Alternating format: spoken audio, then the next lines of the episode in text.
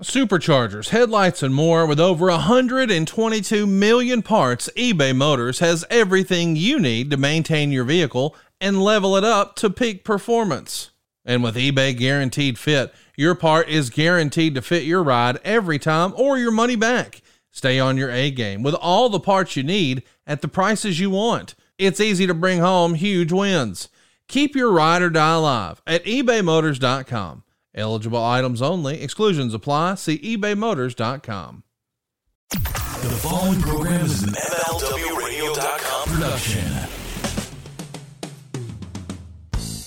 Today's episode of What Happened When Monday is brought to you by our friends at FullBrickHouse.com. If you're ready to own a house for only $500 down, FullBrickHouse.com is the place for you.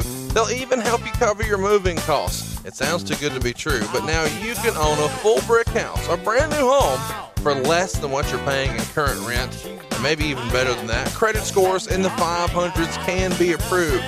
And as always, with a new home, of course, you're getting a bumper to bumper warranty. If something goes wrong, you're covered. And if you're worried about your lease, FullBrickHouse.com can even help you buy out your current lease. And of course, the very best thing about FullBrickHouse.com is you're going to be in a brand new home. New is just better. Not only do you get a warranty, you get to pick everything out. You can make this dream a reality and own your very own full brick house for only $500 down even with less than perfect credit, at fullbrickhouse.com. Something to Wrestle with Live is coming to Detroit Sunday, October 8th at the St. Andrews Hall in Detroit. So I went to the show in Los Angeles and it was unreal. Uh, the one in Baltimore uh, before the uh, Extreme Rules show. Yeah, it was awesome. It was a great experience. God damn! Excuse me, sir. I'm trying to do a commercial for Something to Wrestle with Live with Bruce Pritchard. He's a heel! Something to Wrestle with Live is coming to Detroit Sunday, October 8th at the St. Andrews Hall in Detroit. Uh, I did the uh, VIP meet and greet, so I thought that was really cool. Uh, we got to show up early and got to hang out with Bruce and Conrad for a little bit beforehand. The show was amazing. The surprise guests were awesome. Come out of a box, you're over, mother. Nope. Completely hilarious. Part, hands down, had to be the meet and greet. Start to finish, the whole show was a blast. Tweeted out what a blast it was. I don't want anybody touching my shit. Um, excuse me, sir. Hug. No one's Go through your shit. no one's touching your stuff. Touching my I don't shit, know. motherfuckers. No, Talk to me. Just talk to me. sir. Oh no. my god, I'm freaking out. Just talk to Sir, me. Pull my you need to car leave. Up, right to the goddamn You need to go. Get my shit You- out. you- Put my uh, shit in, in my car so- right there. And Fine. walk the goddamn hallway. Fine. Something to. Wrestle with Live is coming to. Detroit Sunday, October 8th at 1 p.m. at the St. Andrews. Hall with special guest Jim. Cornette. Tickets for this and other upcoming Something to Wrestle with Live shows are available at double mayo, double boxofgimmicks.com. Sunday, October 8th at 1 p.m. at the St. Andrews Hall with special guest Jim Cornette.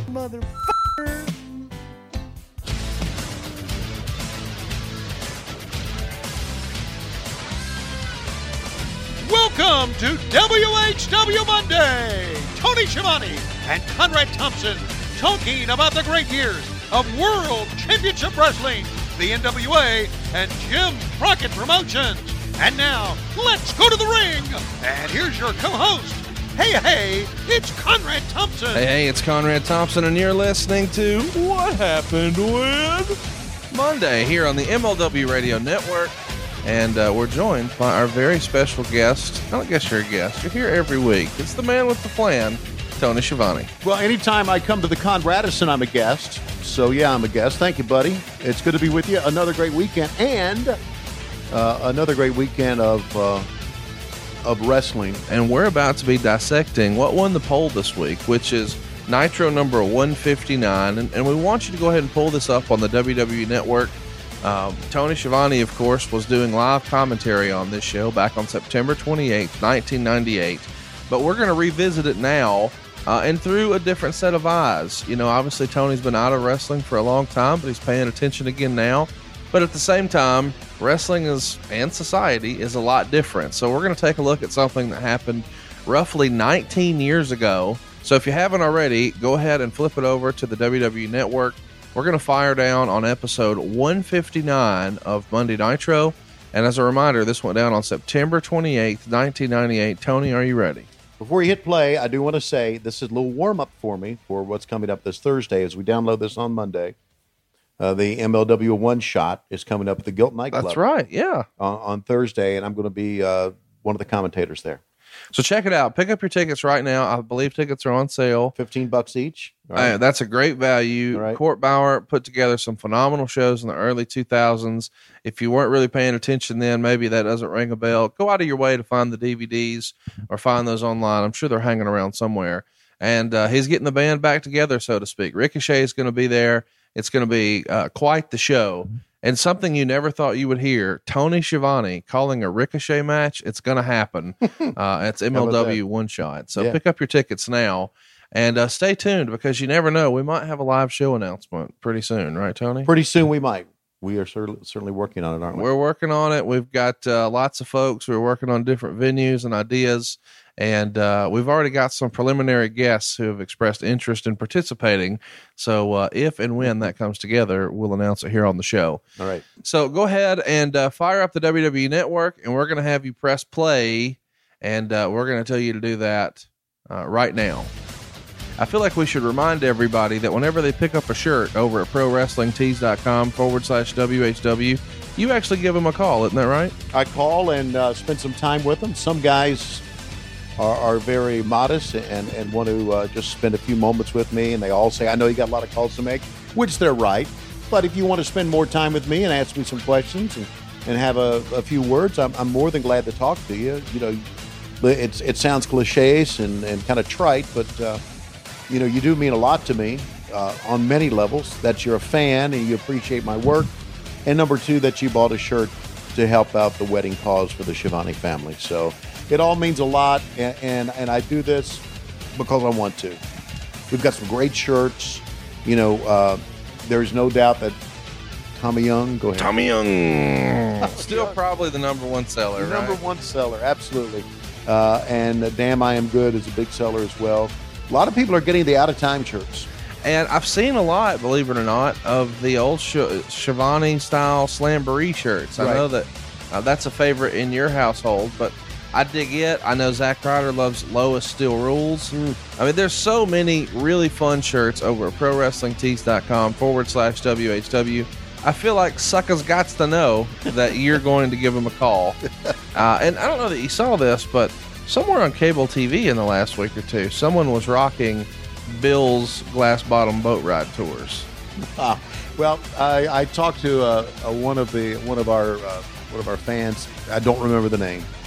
He said he went to the uh, Baltimore equivalent of Comic Con and he wore the Tommy Young shirt.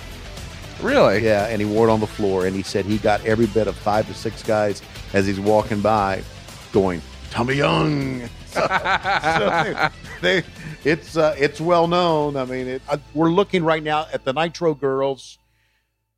Yikes! Uh, dancing, and this is look look how hot we are uh, as far as all the signs and all the reaction of the fans, and, and it's just uh, it's a great time for WCW. We're in Rochester, New York a town that I've been in many times uh, calling baseball games, but the fans are just really into everything and they're into wrestling and uh, it's a great time to be part of WCW Monday Nitro. But now we go to the set. What the fuck are you wearing? Look at this. You've got on a double breasted coat, but then you've got on like a polo rugby. This, I don't know. Did Lois dress you here? Uh, apparently she did because this sucks. And look at the look at the reaction for the living legend Larry Zbyszko. oh, he's got a he's got to soak it in here. Boy, is he ever. You know, it's weird seeing Mike today on TV, you know, after all this time because he's been away from wrestling for a little while. Do you think we ever see Tenay back involved in wrestling again? I don't think so. I, I think Mike, uh, living out in Las Vegas, enjoys what he's doing. Um, the professor was always big into sports books and, uh, I guess, gambling or betting on games. And uh, I think he's uh, he's got a I think he's got his own podcast uh, about sports books. So I, I don't think so. And I think he still has the first penny he ever made as well. Uh, right here, I got to say, it looks like you run like a Boy Scout troop, or you like you, you live in a club, a treehouse. Like I don't know what the deal is there. You have an interesting look. I think it's rather sexy. It's rather it's it's you consider yourself sexy here. it's it's tone well Yeah, it's Tony Schiavone's look. It's it's different. I like that we're referring to ourselves in third person. yes, I like that. Okay.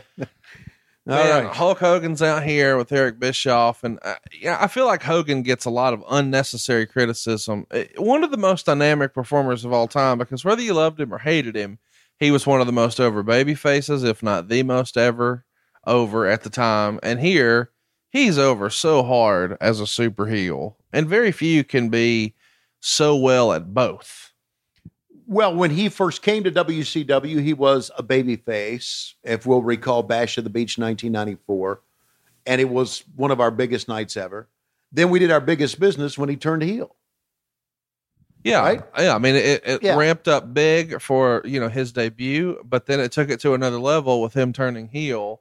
And Hogan, whether you want to admit it or not, is really the guy who moved the needle in a big way for WCW. They Sure had been did. a money losing company year after year after year ever since Turner bought it.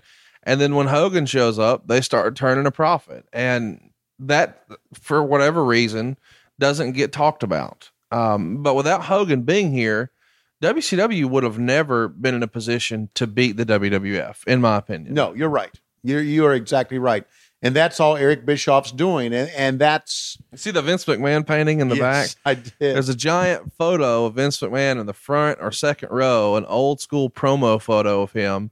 And if, if I had to make a bet, uh, security's coming to snatch that shit. There they come. on the right. You're exactly right. One of Doug Dillinger's stooges taking down the Vince McMahon sign. Who in the truck would have seen that and put a bug in the ear of the security to go It probably would have been uh, probably Keith Mitchell. Yeah. Probably would have seen that. So uh, just to kind of catch you up here, there's a little bit of uh I don't know, a hodgepodge of storylines going on here because on the one hand, you've got Bret Hart who has been working with Sting, but Bret is saying, you know, Hogan broke a promise to me, so Hogan and Bret are cross, but at the same time, the Warrior is here, and that's who Hogan's really trying to chase to avenge his 1990 loss at WrestleMania 6. And Tony has maybe our best show ever in Halloween Havoc 1998, where you did hilarious commentary uh, here in 2017 uh, on that. I don't know. I guess we'll call it train wreck Yeah. of Hogan Warrior 2. What a debacle that was. It's Yeah. available in the archives, and we're on our build here. So we're kind of doing things a little out of order because we've already covered that pay per view. But this is September 28th, so we're definitely building towards that Halloween Havoc show. Yeah, that, that match was a clusterfuck with fire, is what that was, if I recall. And but again, I I just it just blows my mind about and I look at this Conrad and I, I'm thinking, what in the how did we fuck all this up? How do we fuck all this excitement? How do we fuck all this fan support up? We're talking Rochester, New York. We're not talking about one of the strongholds for the old NWA in, in Greensboro or in, Charlotte or in the South or in Jacksonville. We're talking Rochester, New York. And look how hot we are. And of course, Hulk Hogan is is in the center of the ring right now, and he's got everybody's attention, and uh, he's cutting a, a tremendous heel promo. it's worth mentioning when you're talking about the the business doing well here. This is a sellout crowd of 10,523 fans, 9,814 paid $247,666. That was a house that was unheard of just a few years prior to this. Absolutely. And and this is a lot of people would say, "Oh, WCW is already on the downswing here." But their business here in 98 is still another level from 1997 and the narrative has been changed over the years to where that doesn't really reflect. But your average attendance in August of 97 was 5,200 fans. Your average attendance in August of 98 was 7,900 fans. Your average gate went from 88,000 up to 173,000. And ratings are, are way up too. They go from a 2.3 to a 3.7. So it's it's trending up. And it's even trending up from the prior month. In July, the average rating was a 3.3. It's even higher in August. So a lot of people assume that after Starcade 97, the business started to tumble a little bit for WCW. That's just not the case. Now, creatively, you could argue differently, Right. but financially, you guys are seeing success everywhere you go. Success everywhere. And it's because look at the talent that we had. Look in the ring right now where there's Hogan. We've got the Warrior. Uh, we've got Bret Hart. And and if, if they talk about the Monday Night Wars, well, fans were looking at seeing who would end up showing up next with the NWO, or who would walk in unannounced, surprised, and uh, it was just a great time for WCW. The week prior to this, we should mention that Nitro was at the Fleet Center in Boston. They drew 15,144 fans, 14,280 of which paid 265,279 bucks. So back to back huge shows here. And on that show, the reason I mention it is at one point, of course, smoke appears in the ring. And then uh, when the, the smoke clears, the disciple's there, but he's asleep on the mat and then Hogan and the NWO Black and White show up, and they're trying to recapture Ed Leslie, uh, but the steam comes. So then we see uh, the Warrior in the rafters with a blow up doll uh, that's supposed to look like the disciple. Um, they don't do any close ups at all. Thank God. But we're supposed to believe that uh, Ed Leslie, who was just lifeless in the ring asleep, is now the blow up doll in the rafters in the blink of an eye. Uh, who booked this shit? I don't know. I don't know who booked this shit, but I, but I can tell you. I guess Kevin Sullivan was main part of the booking committee. Actually, believe it or not, by this point, Kevin Sullivan and Terry Taylor were kind of on the outs. They had recently sent Terry Taylor home, and most of the creative decisions were being done by Eric Bischoff and, believe it or not, um, Hervey, Jason Hervey. Jason Hervey, former child actor from the Wonder Years, great friend of Eric Bischoff. Uh, he had curried a lot of favor with Bill Shaw, so Hervey was helping Bischoff, uh, but he's got heavy influence every Monday and every Thursday for Hogan and Nash.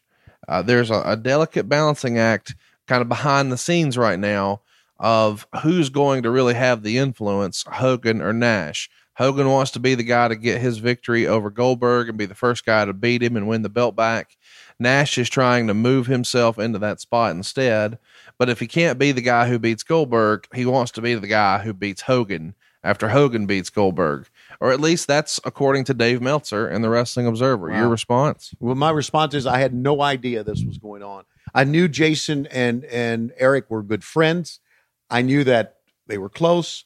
I knew that he was an advisor, but I don't know. You know, I you know one time, and this was not. I, I don't think We're just now doing the open. So everything we've seen so far happened before the open. right.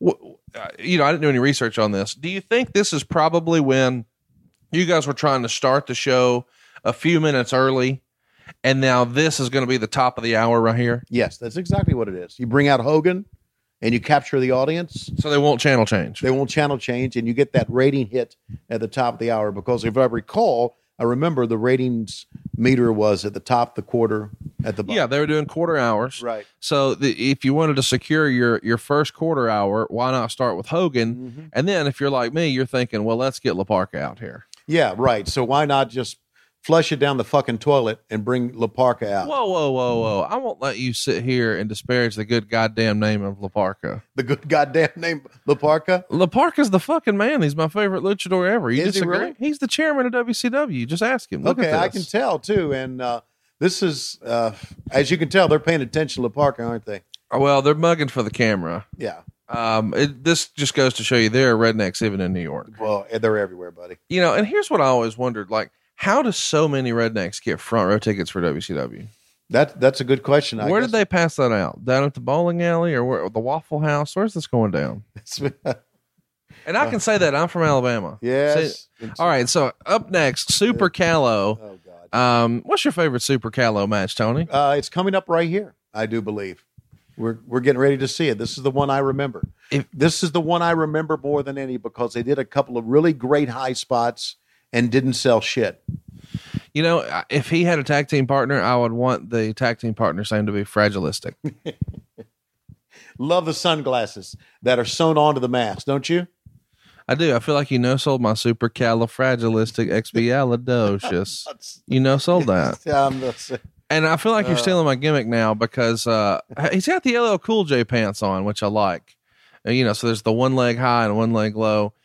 But I love the sunglasses. La Parka's dancing is the best, man. oh my La god! Parka's the best. Oh my god! Uh, Super Calo with the shades Yeah. inside the glass, inside the mask makes him cool, right? well, if you say it loud enough, you always sound atrocious.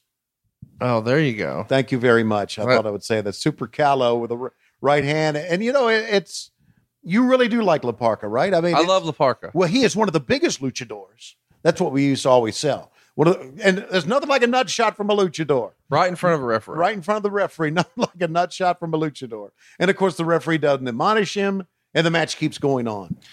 This referee looks like a cartoon version of uh, a referee from Mike Tyson's Punch Out. It's Billy Silverman. That's who he is, and uh, that's Alicia Silverman's uh, younger brother. Uh, Billy Billy Silverman here, to me, looks like he sells nationwide insurance. Should I call some spots here? Let's do it. Okay. Foot to the face.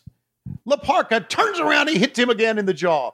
He's got to adjust his mask one more time. Oh, my goodness. How about this? Not even knocking his teeth out on that turnbuckle. That was a reference to recently on No Mercy. And up to the top goes La Parka, sending Super Calo up. Billy Silverman. Oh, man. He's got some moves, doesn't he, Conrad? And he pulls him down by the hair. Up top, there's that's called a Hurricanrana. Uh, Ric Flair calls it a have a Corona. I have a Corona into the midsection, and down goes Super Calo. Here comes the park again, and the largest luchador hits the iron. That's the second time he's done the pole shot in in sixty seconds. Yeah, and of course he's not going to sell it, as you can tell. Let's briefly touch on last week's episode because a lot of people dug, uh, and it's quickly become one of our most downloaded episodes. My year in the WWF. What was the feedback you got from that week? Everybody, everybody that I talked with gave me great feedback that uh, they it was kind of behind the scenes look at some of the things that went down with Titan TV back then and some of the great stories. I got a lot of feedback about, and I only talked about this at the end in a very short period about uh, the deposition I did with Jerry McDevitt. Yeah, I don't think a lot of people knew that that ever happened. Right. They talked about that and about uh, my relationship with Vince and my relationship with Linda. Uh, and, you know, it was before, again, it was before the kids were grown up. So it was, it was a different time. Sure. And uh, the things I've heard about Vince McMahon since then are not the Vince McMahon that I remember. Right. Everybody changes, I guess, and everybody moves on. Well, one of the things that kind of went viral after our episode last week is, you know, I, I questioned you almost like a prosecutor about Vince's house. And, Right. And we joked about the rumor and innuendo that there was a silly portrait of Vince McMahon in his living room. Right. And then someone found it from an, uh, an old issue of Sports Illustrated somewhere in March of 1991. They interviewed Vince about the World Wrestling Federation, and it was a cross promotion to help promote WrestleMania 7. But they showed, excuse me, a picture of Vince on his couch, lounging around in um, some silly workout clothes. That's kind of his version of Zubaz, which he called Right. Zero Boogie and he's got this giant dog underneath him, these crazy high top sneakers. But then there's this portrait over his couch that almost looks like it's out of Ghostbusters. Do you remember the portrait in Yes, Ghostbusters that right. came to life? But it's a Vince McMahon sitting like side saddle on a on a motorcycle. Mm-hmm. It's just absurd. Uh, and that photo went viral, and I've got to think that it happened because we talked about it here on our show last week. Right. Yeah. I, I I agree with that. I never did see that thing. And of course, it could have, we're talking about WrestleMania 7. So that was a year later after I left. Yeah, I mean, uh, we don't know that it was brand new, but it was funny because on my show with Bruce Pritchard, Something to Wrestle with Bruce Pritchard, something to wrestle.com, uh, at the very beginning of this week's episode, this past Friday, I asked him about it, and he told me that's not the only portrait in the house. Linda actually has one too. Wow. And uh, now I'm curious, like, will we ever get to see Linda's? If we've got Vince's in like a, a tight polo, side saddle on a bike, Yeah. What's Linda doing? What's she side saddle on, right? Well, I wasn't going to say all that. Well, I just, I would just uh, theorize have a Corona. One, two, and Billy Silverman. Notice how the chair is still positioned on the apron of the ring.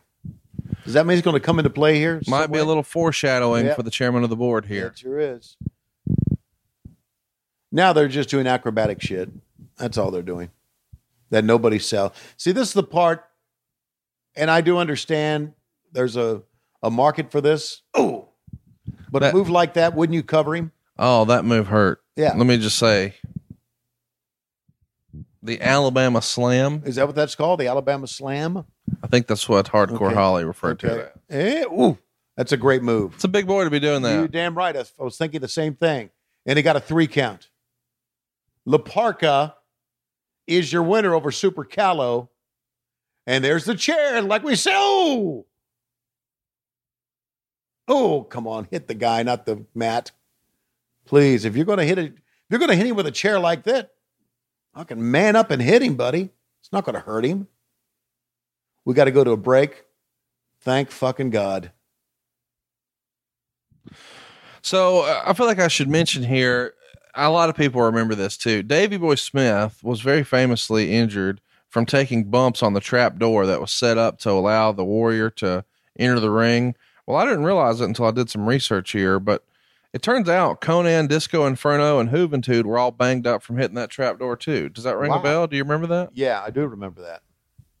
I especially remember that Disco Inferno was banged up because he always let everybody know. So now for something a little different, we've got Mean Gene and Bret the Hitman Hart is coming out. He's got on his Calgary Hitman jersey, he's got the leather jacket, and he's got the United States title. And this feels a little weird to me. Why is that? Well, just to see Bret Hart in WCW, it almost feels like me trying to write with my left hand. Okay. I know it's really happening, but it just doesn't feel right. yeah, it's like a, a surreal moment, right? And for whatever reason, at this point, it was already pretty clear that Bret Hart was not getting over in WCW. And there's lots of, of theories as to why that is, but I've got one for you. Can I freestyle? Please. Well, they're having him come out a lot without any music. And when he does come out, he's kind of, well, let me say this. Recently, he was seconded by Vincent and Stevie Ray. And it feels like to me, if you're coming out as a gang and Bret Hart's your leader, I guess that's the way they were going here, and you've got Vincent and Stevie Ray, Right. it doesn't feel like like is Bret supposed to bring them up, Right. or is what's really happening? They're bringing him down. right. Yeah, he's he's leading out. Listen, I love Stevie Ray. He's leading out the job boys of the NWO. Exactly. Yeah. So you know, if you're if he's out here with Hall and Nash, okay, that's different. Sure. But but he's out here with Vincent and Stevie Ray. It just feels like WCW didn't really know what to do with Bret Hart. That's true. Uh, I, I've, I've got a, I've got kind of a theory here too. I Bret was one of the greatest ring technicians ever, Absolutely. but I never thought that Bret was the greatest talker in the world. Well, you know, at the same time though, the greatest talker in the world, you're talking about a handful of guys. So it's rarefied air. Okay, look, he wasn't as good a talker as Roddy Piper. He wasn't as good a talker as Ric Flair, Hulk Hogan, maybe not Kevin Nash, and maybe so. Anyway, we're we're so as we saw with Hogan at the beginning of it, we're so eh, tuned into The promo. the promo. Well, let me ask you this. And your, your, why didn't they put him in the ring? your world champion here is Goldberg. Was he a strong promo? No, he was. All right, out next here. Go ahead. All right, here is the disciple. Man, look at him. He's looking good. Look at the eyes. He's coming for you, Conrad. How much cocaine's he on right here? He's, Tell the truth. I don't know. He's coming for Conrad, who's always talks about him as being Brutus, the fucking barber beefcake. So he's got, and this just happened a week prior, I believe. On the Nitro prior is when we see uh, him come out with this One Warrior Nation, the OWN, on his jacket. He's showing off that insignia here. And Sick Boy is attacking him. There was recently a match on pay per view with Perry Saturn and Raven. And the gimmick was if Perry lost, he had to join the flock. But if Perry won, the flock had to disband. Mm. Oh, look at there. Ed Leslie on the receiving end of a suplex. Oh, he he looks- doesn't sell suplexes, backdrops, knees to the stomach, But- punches, kicks, well, on. tickets. Leslie doesn't sell anything. Okay. But but you got to realize here that he's part of the OWN, so he's like possessed. So he doesn't sell. He doesn't sell. None of this shit hurts him. Guess what else he doesn't do? Pop a rating. Ratings are dying here. Um, it was interesting because that Warrior segment was was really really over the first time, but then not so much. And you started to see slowly but surely it would kill ratings and the crowd. Uh, very recently, in the the week prior to this in Boston, they actually chanted "Warrior sucks." Nitro sucks. This is boring. And they wanted Goldberg. Guess who wasn't at the Super Show in Boston? Goldberg, Goldberg. wasn't. So Leslie here doing his very best. Uh, Ultimate Warrior impression, I suppose, against Sick Boy. What's your favorite Sick Boy match? This is the first time I ever remember Sick Boy ever being in the ring. When you mentioned Sick Boy right there, I'm thinking, who the fuck is this kid? He doesn't look too bad though, does he? I mean, the way they dress him in the WWE now, he's probably just part of it. Oh, pretty good foot, great timing there. You got to admit it, right? You you don't like anything that's going on in this match at all, do you? No, you know what? I just realized. I just realized the referee is Sling Blade. No, no, it's Scott Dickinson. Mm-hmm. Mustard and biscuits. I, I, I'm tell- tell me that's not Sling Blade. I don't, he ain't got any gas in him. Okay, whoa! a Stone Cold Stunner How about that? is your finish. one, two, three? A One, two, three. little bit of shade there towards the WWF. Yep, probably Gotta so. be. Brutus the fucking barber beefcake doing a Stone Cold Stunner and Sling Blade awards him the victory. I think he looked great here. Look how look how look at it. Look at his upper body, his, his hair. is I like it. It's a good gimmick for him. Of the million gimmicks that we gave him, the booty. This man- was one of them. This was one of them. this is, uh, and Call then it's time for our one eight hundred collect replay. Time for the Stone Cold Stunner. Oh my God! What would that What would that finisher be called? With his name being the disciple, what would it be called? Uh, the disciple drop. Revelations. the riff, the come to Jesus. Oh my goodness! The Can you imagine if you're one eight hundred collect and you're like, wait a minute, we we wanted a replay sponsorship and you gave us Brutus the fucking barber beefcake against Sick Boy. If I'm one eight hundred collect, I'm calling Eric the next day. Now, if you're one eight hundred collect right now, you're uh, you're out of business.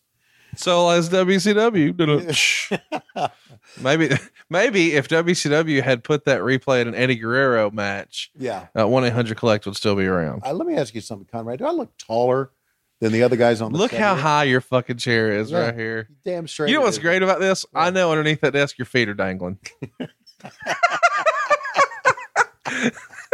You're right. But I'm higher than anybody else, man. Look at that serious look. You're not higher than Zbyszko. He's high as a kite. I'll tell you. Oh God. So, uh, as a reminder, you see this Scott Hall signs all over the crowd. Yeah. Scott Hall's doing his drunk gimmick here, and Yeah. he's been doing it for a few weeks at this point, to the point where they're even trying to make the viewer believe they're they're um, breaking character because they're really concerned Yeah. about Scott Hall's Right. alcohol consumption. Right. What was your take on that? It felt a little out of place. It was out of place. I never thought that Scott Hall. I know he had alcohol problems. I mean, it's well documented, Right. but I never thought he came to the ring that way. Well, he may have, but um, there's certainly, you know, having him have Vincent bring drinks to the ring for him and him taking swigs off of it during the match, Yeah. all kinds of silliness. I As a reminder, here we're getting a flashback from Road Wild, which was uh, two pay per views prior, where Buff Bagwell's in a neck brace and he's taking care of his buddy Big Papa Pump, who's got his arm in a sling. Uh, he's got a neck brace on, and then JJ Dillon is saying if Scott doesn't perform in the match, he is banned from wrestling. And of course, uh, it reveals that turns out Scott's just fine. Sure and they're doing this to advance the feud with Rick and Scott Steiner, which is something I think a lot of people always imagined that we would get.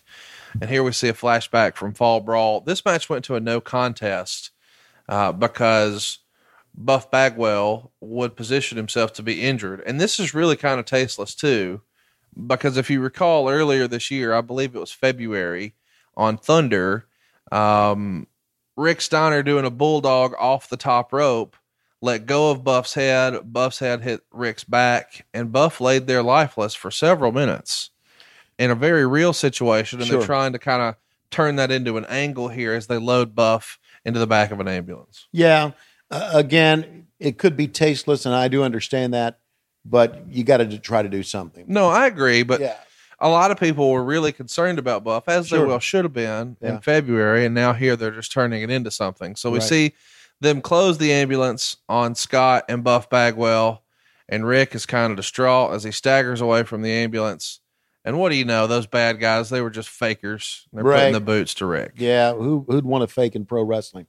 And now here comes Doug Dillinger out and his henchmen, and this is I'm telling you, see, this is scary stuff right here because Scott Steiner, when he gets in the middle of an angle, He's just going. he's going, he's going to hit anybody. I I wouldn't get involved in it at all. Can I say say something here about Larry Zbyszko? Uh, please do. One of the great color men of all time. Wouldn't you agree? I think he's very underrated. Uh, he comes off as very cool and cocky and arrogant, and and it presents itself as a phenomenal television character.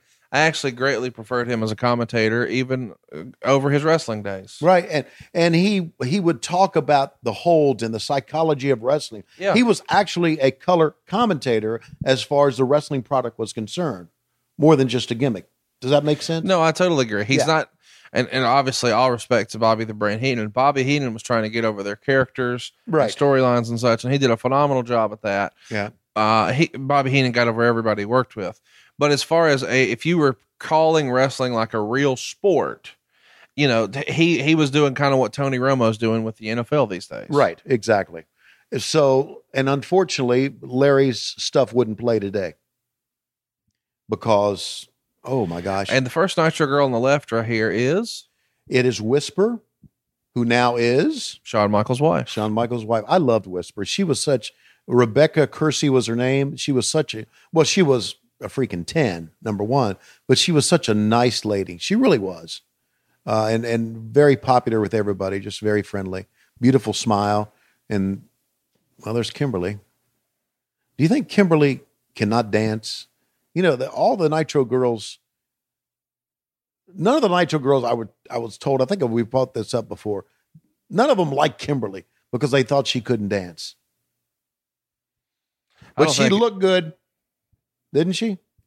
I don't think it matters if you can dance. This is a business where the best, the guys who make the most in the wrestling business can't actually wrestle. Yeah, can? Yeah, good point. So Good point. kind of is what it is. Now this is going to be a fun match here. At All right. least I hope it will be. Yeah, boy, so uh, because we've got Big Papa Pump who's going to be headed to the ring with his second in command, Yeah. Mr. Buff Bagwell. Mhm. We've talked about Buff a lot on this show, and Buff's strutting out with some airbrushed everything. Airbrushed air.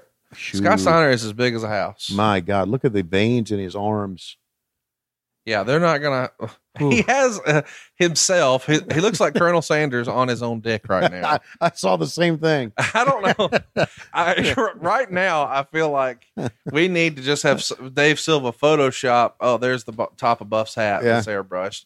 But with him looking like he has Colonel Sanders on his own crotch, Yeah, it makes me think of the new commercials, finger licking. And I don't know why, but we need to have Dave Silva uh, Photoshop finger licking over the top of that.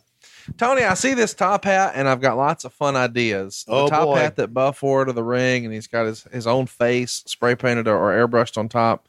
I think if we ever do a live show, we need to have you do the Buff dance on the stage. okay. Except when you take it off and show everybody the top of the hat and what's airbrushed, it won't be your face, it'll be Tom Zink's face. Your thoughts? Go for it. If it sells fucking money, what the hell? I'm a whore. Hey, so can I say something about the Buff and uh, Scott Steiner angle here? Or, Please do, yeah. Okay. I had legitimate heat with Buff Bagwell. Really? during this time. Uh, and Buff confronted me with this. I called on a Nitro or maybe a pay per view. Maybe it was Road Wild. I'm not sure. I called Buff Bagwell Scott Steiner's lackey. Lackey. Doesn't it look like he's being his lackey to you? Well, certainly. I mean, Okay. and Buff took exception to that. And he, he confronted, we were on an airplane. He said, Lackey? That's how he started the conversation. I walk in the airplane. He's sitting in first class. He goes, Lackey? I went, What?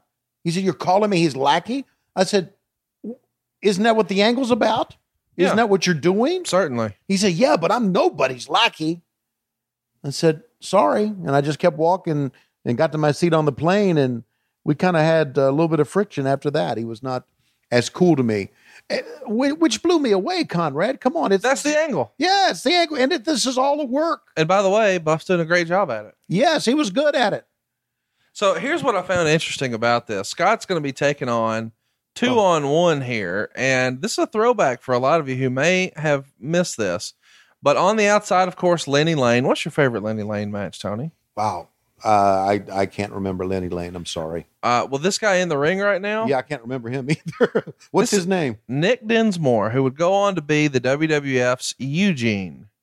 WWE did a, a character, I don't know, maybe five or six years after this, Eugene. called Eugene, and, and he portrayed um, a special needs character Oh, who was God. the nephew of Eric Bischoff. Uh, but a lot of people, myself included, may have seen this match and not realized, hey, that's Eugene. Wow. Eugene. There's there's a little bit of trivia for you. I take it you were out of wrestling and had no idea that there was a special needs character. named I, I was Eugene? once wrestling stopped. I was done. yeah. I didn't watch any of it, so I didn't realize a special needs character that had to go over like a turd in a punch bowl. Uh, special needs. they took a little bit of heat. They tried to play it off, and yeah, it got over for a little while. did it? I mean, to what degree is debatable. I'm sure. Can but- I ask a, a, a very important question? Yes. In our universe, did Court, Court Bauer book, book that shit? No, Okay, just making sure. no.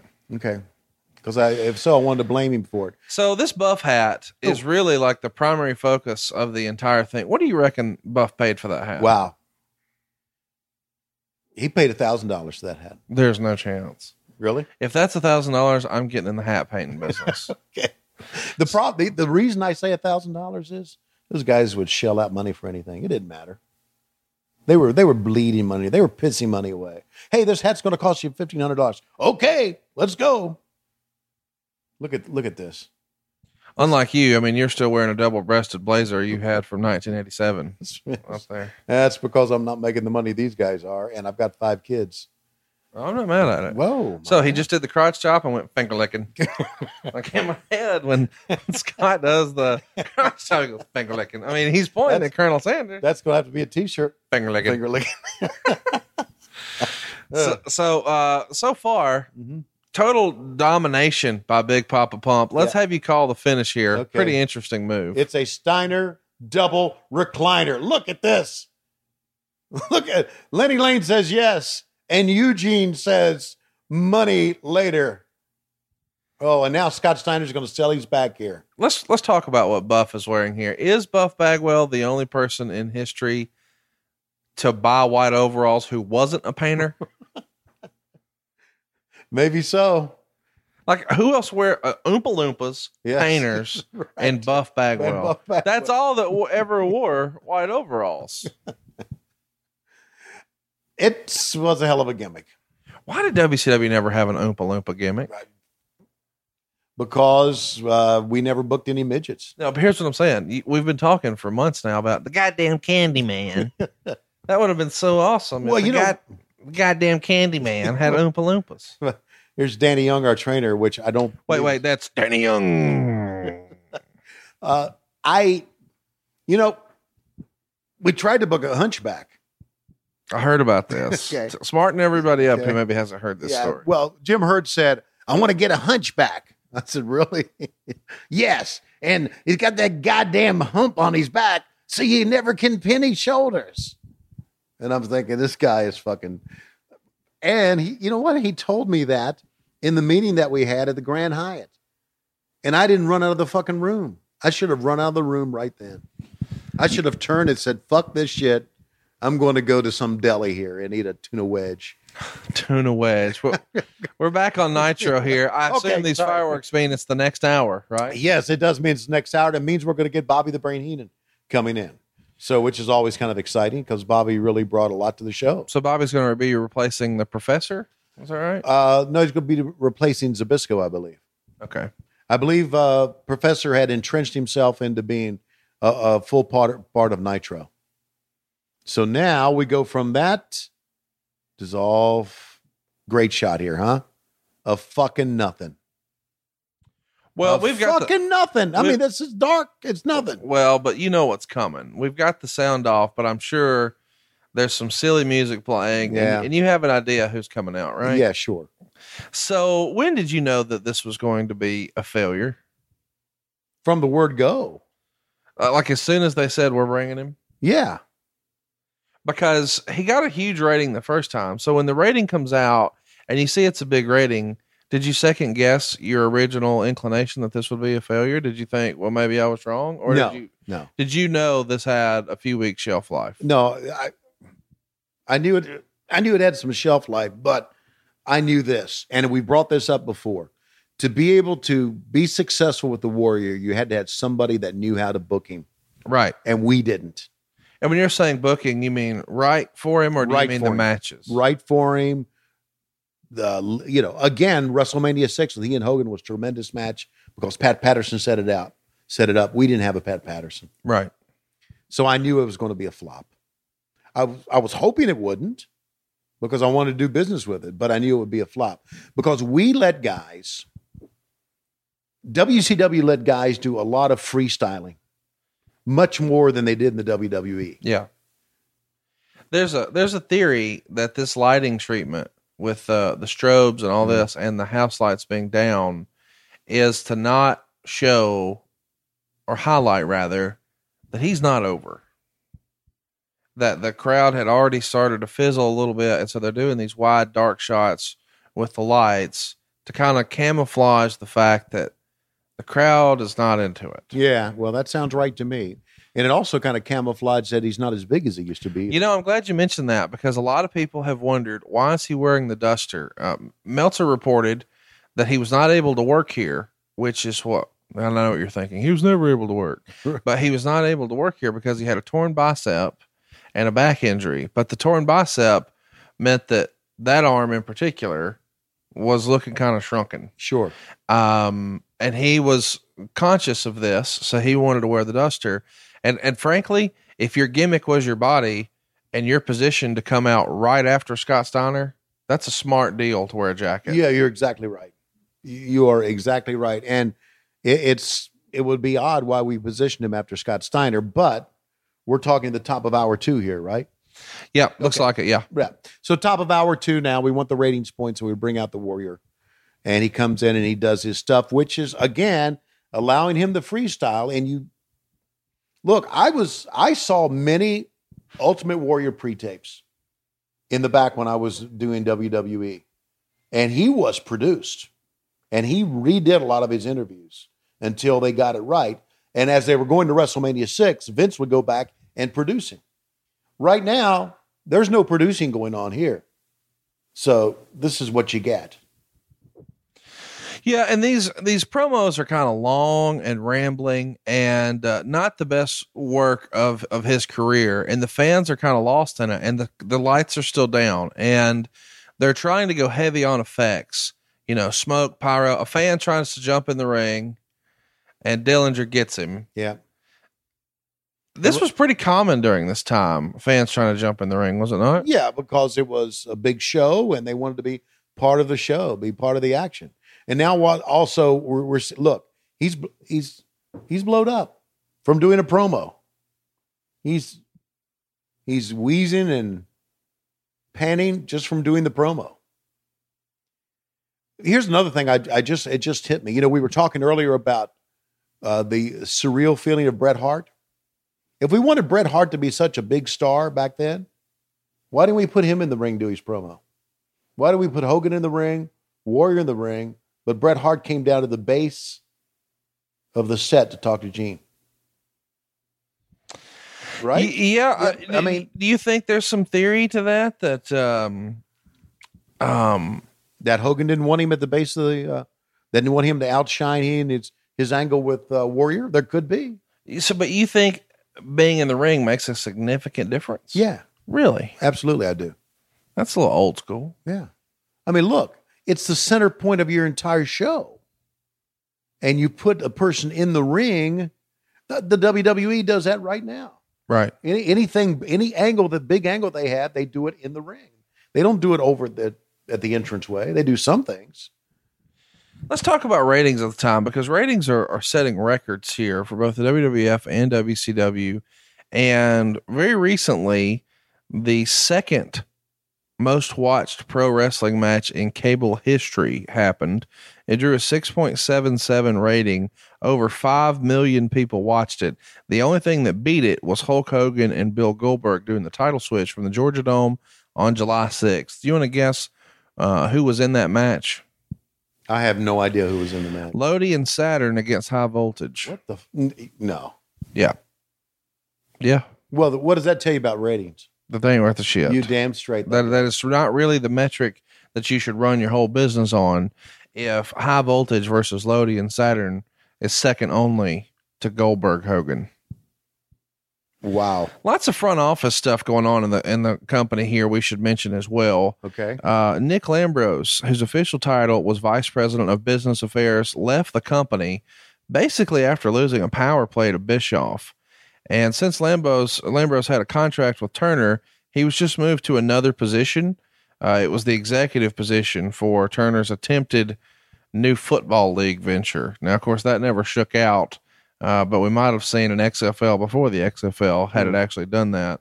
Do you remember what, if any, Nick Lambros being moved, what effect that had on the company? No, I I'm gonna. I don't remember Nick Lambros. Well, there you go. Terry Taylor was recently told to stay home. I remember that. That, happened towards the end of August, and, and he had some sort of uh, heat with a television producer named Annette Yother. Do I have that name right? Mm. What happened there? What happened with Terry and Annette? Uh, I don't know exactly what happened with Terry and Annette, but I do know that Annette Yother had a lot of power at that time, an extreme amount of power. Really? Yeah. Oh, yeah, she did. And you know the uh, in Bobby Heenan's book, the girl Yeah. they talked about, Yeah. Grey Poupon, Mhm. that's her. Okay. Yeah. Gray Uh, Poupon is Annette Yother. Yes. Okay. Because that's what Heenan always called her. Uh, Cool. uh, Annette started out as a makeup girl, and now all of a sudden she had tremendous amount of power. Tremendous amount of power. Annette Yother is the girl that walked out of the curtain to the set that told me to bury Mick Foley. she told you to bury Mick Foley? Well, that led to butts in the seats. She came out. She had her. I, I never forget her walking out. She had her. She always had this big folder of of shit, maybe to make her look important. And she said, "Eric wanted me to tell you that they just they're putting the they put the belt on Cactus Jack, and for you to really shit on it." And I leaned over. I said, "Did he really tell you that?" She said, Yes. All right. All right. We're going to do it. So that's the story. Eric didn't, in my ear, tell me himself to say butts and seats. He did not come out to tell me. He sent Annette out to tell me. At least I think he did. Hell shit. She could have been she could have been freestyling on her fucking own. And she told me to really make it sound like a shitty thing. And I came up with butts in the seats. But there you go. There's there's a story about the actual story behind that. Well, we just saw Buff Bagwell come out and do a promo with Mean Gene where they're saying that now Scott Steiner has to go to the hospital. And of course, everybody is uh, suspect of that claim, seeing what happened uh, with Scott Steiner and Buff Bagwell in the ambulance when they used it to really just ambush uh, Rick Steiner. So now we've got the cat, and the cat is going to be taking on psychosis here. I got to tell you, I love both of these guys. I found the cat to be entertaining. I'm not going to say his ring ring work was great, but he had a presence as a character. He could cut a promo. I mean, he stands out. You might not say that he's the world's best wrestler. I wouldn't disagree with that, but uh, the dude was entertaining for what he was. And that's what you look at that kicking at a fan. that's that's fun Yes. for what it is. Absolutely kicking at a get the fuck out of here. And here's the other thing I, I think I liked most about Ernest. You could tell he's having fun. well, of course he is. So if he's having fun, I'm inclined to think it's pretty fun myself. Well, here's one thing that I can tell you about Ernest Miller that all all we, we all knew. He was really appreciative of what he was into. In other words, he was appreciative that he was making money and on TV and able to do a promo. He he, he didn't let his ego take him away. Does that He make didn't sense? take it too seriously. He was a good guy. good guy. He he knew that man. I'm making money. I'm having a great time, and it came across. And of course, it it does come across. Now he's see. Now I'm thinking he's he turns and talks to the fan. I'm thinking he's going to call him some. He's going to call him some sort of Mexican racist name here or something, but he didn't. He stayed away from it. Well, I'm sure you probably would. No, I would not have. Psychosis is one of my favorite luchadors. I know you don't like luchadors. Why don't you like Psychosis? That top rope leg drop was something else. I like some of their I like their moves for what they were, Conrad. I just didn't like them in in the course of a match. Again, I'm old school. He looks like a Power Ranger villain. Look, I look. I'm old school. I would as soon see Ricky Steamboat and Ric Flair 90 minutes in a cage, time limit draw, or as we said, Broadway, than I would a luchador match. Is there something wrong with that? No. Okay, I didn't think so. Let me ask you this. This is, of course, uh, 1998. Uh, Around this time, you know, between 97 98, you would see lots of celebrity involvement in WCW, Sure. and, including um, Malone, Rodman, lots of athletes. Right. Well, there was talk in the shows leading to this that McGwire, who's really setting baseball on fire, baseball Uh-huh. had been in a real lull, but back in 98, Sammy Sosa and Mark McGwire just trading home runs left and right really brought a lot of renewed interest into baseball. There was talk, according to the Observer, that WCW trying to get McGwire to work a pay per view match. Right. Well, he didn't he and Goldberg do a promo together? They did, and it aired uh, just a few weeks prior to this, I Right. believe, where he went and visited him at a Marlins game. Right. Um, but do you think there was ever uh, going to be an opportunity for like a Goldberg and McGwire against Hogan and somebody else? Yeah, there was, but McGwire, Squashed it. sure he did. He came to his senses. Well, because at that point, McGwire was one of the, the top athletes, Yeah. you know, in the world. Yeah. I don't see why they didn't at least have him walk out to the ring. Yeah, that would have been awesome. That would have been awesome. But I, a couple of things. McGwire needed a lot of money to do that. And number two, he he didn't trust that his career would be the same afterwards. Yeah. Well, I mean, I, I could see how you would think that this could negatively affect you, but let me just freestyle. How fun would it have been to have Goldberg? Let's call it. Let's call it Starcade. Okay. And we're going to do a rematch at Starcade. Mm-hmm. Oh, Psychosis going up top. Give us the call here. Okay. Ooh, off the chop. Flying body press. Ernest Miller is down. Psychosis selling his ribs. Turning up to his knees. Psycho- now, see, Psychosis doing a pretty good job of selling that shit. That's not bad. Sell something, motherfucker. Starcade '98 could have been just freestyling, of course. Okay. Um, Goldberg with the world title, Ooh, and dropkick. in his corner, Mark McGwire. Yeah. And on the opposite corner, the rematch from the biggest match WCW had had that year, Hulk Hogan challenging for the world title, and in his corner, Pete Rose. Awesome. Wouldn't that have been great? That would have been awesome. That would have been so good. You know, you've got the dirty cheaters that Yeah. everybody knows about. Exactly. And at this point, Pete Rose is doing what he can to make a buck. Sure. Not not disparaging him, but he's already doing stuff with w, with the WWF. Why not go ahead and get him over? Why don't, why, don't you, why don't you and I hop the plane, go to Stamford, and talk to Stephanie? well, I don't think We could book some shit, man. that would have been good though. We could have we could book some shit. Imagine the mainstream publicity we would have gotten from Oh. Mark McGwire on one side and Pete Rose Yeah. on the other. You know, we had a lot of celebrities in the audience that we never did. Uh, Hey, that's some manpower Ooh. right there from Ernest Miller to just catch kidding. him. you're not kidding. It is. We had, Donny Osmond came to one of our events.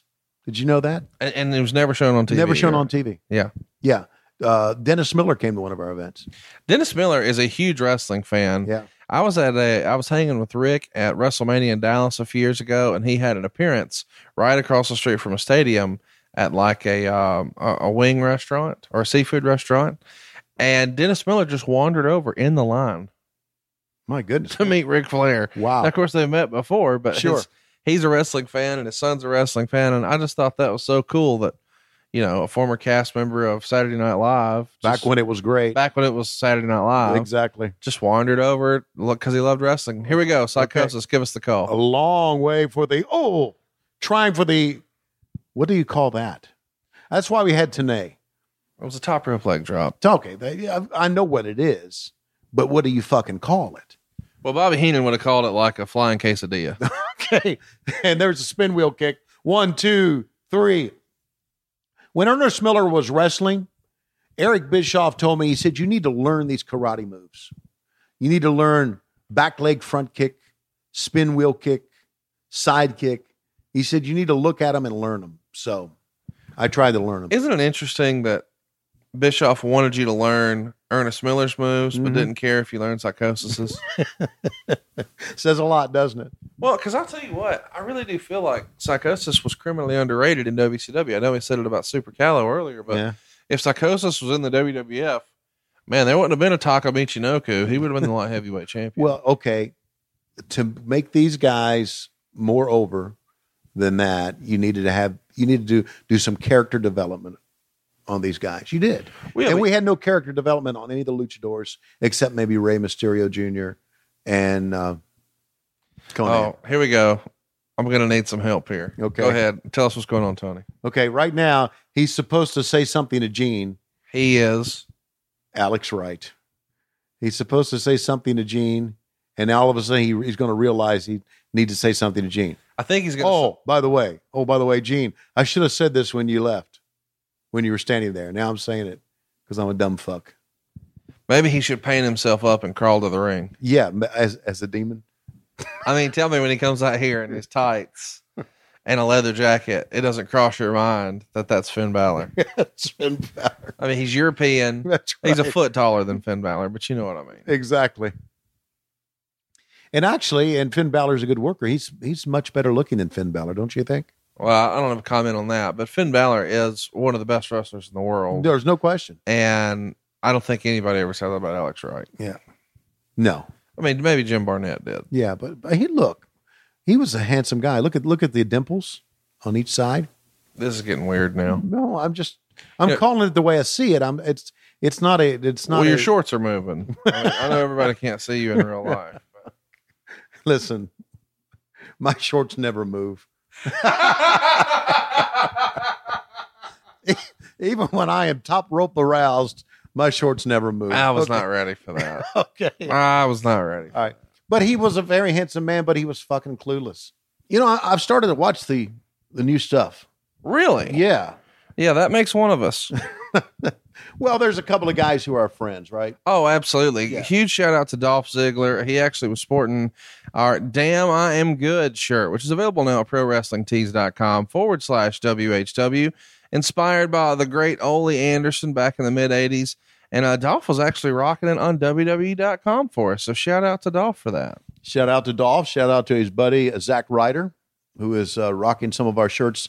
Both great guys. Like watching their performances, like the stuff they do.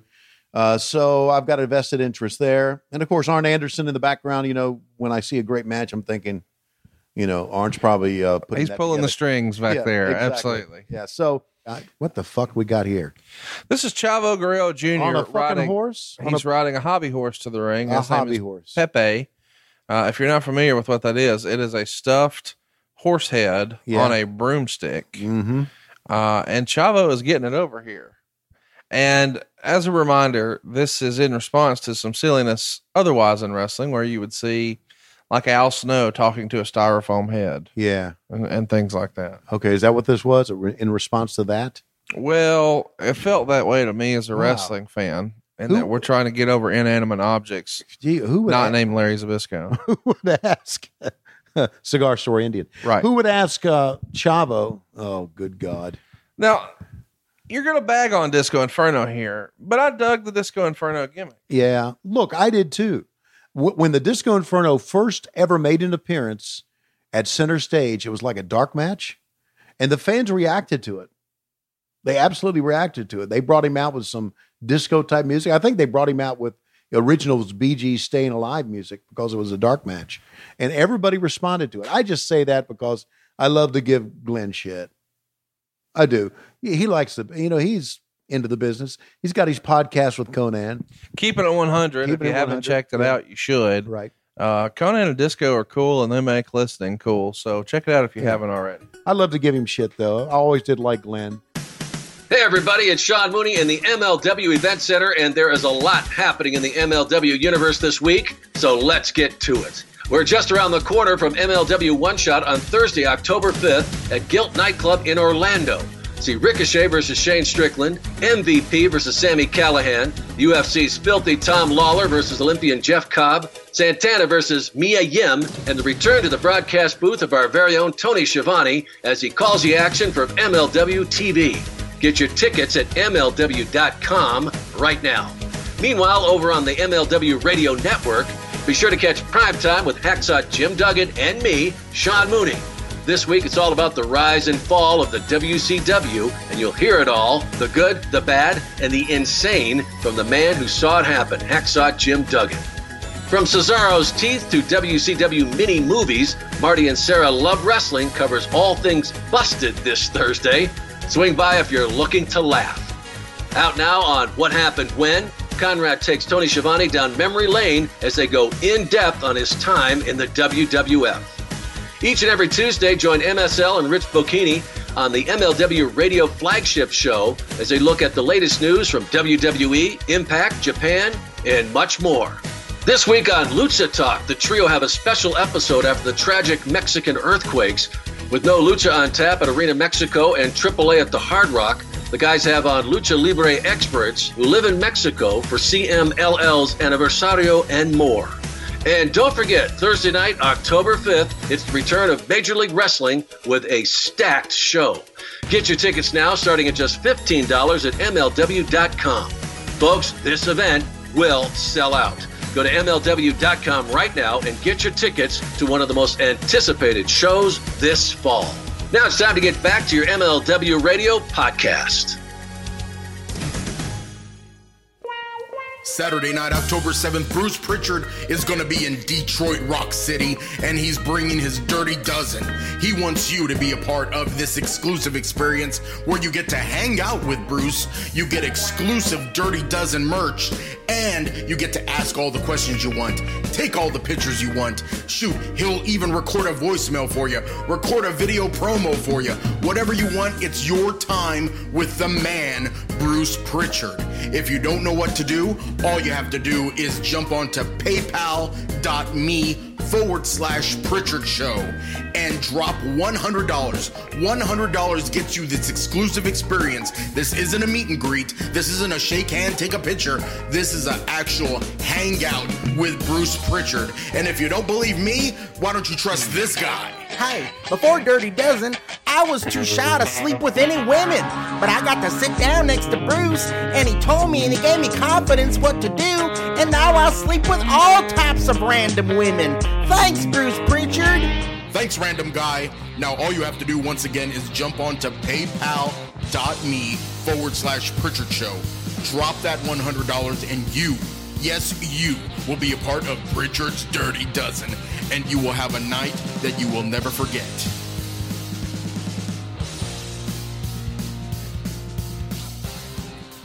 Check that beak out, man. We talk about Ric Flair. Take a look at that nose. Chavo Guerrero, one of the more underrated performers in in the business, wouldn't you agree? Oh yeah, love Chavo. Do you think that he was? Um, He look. had- does he look angry there to you?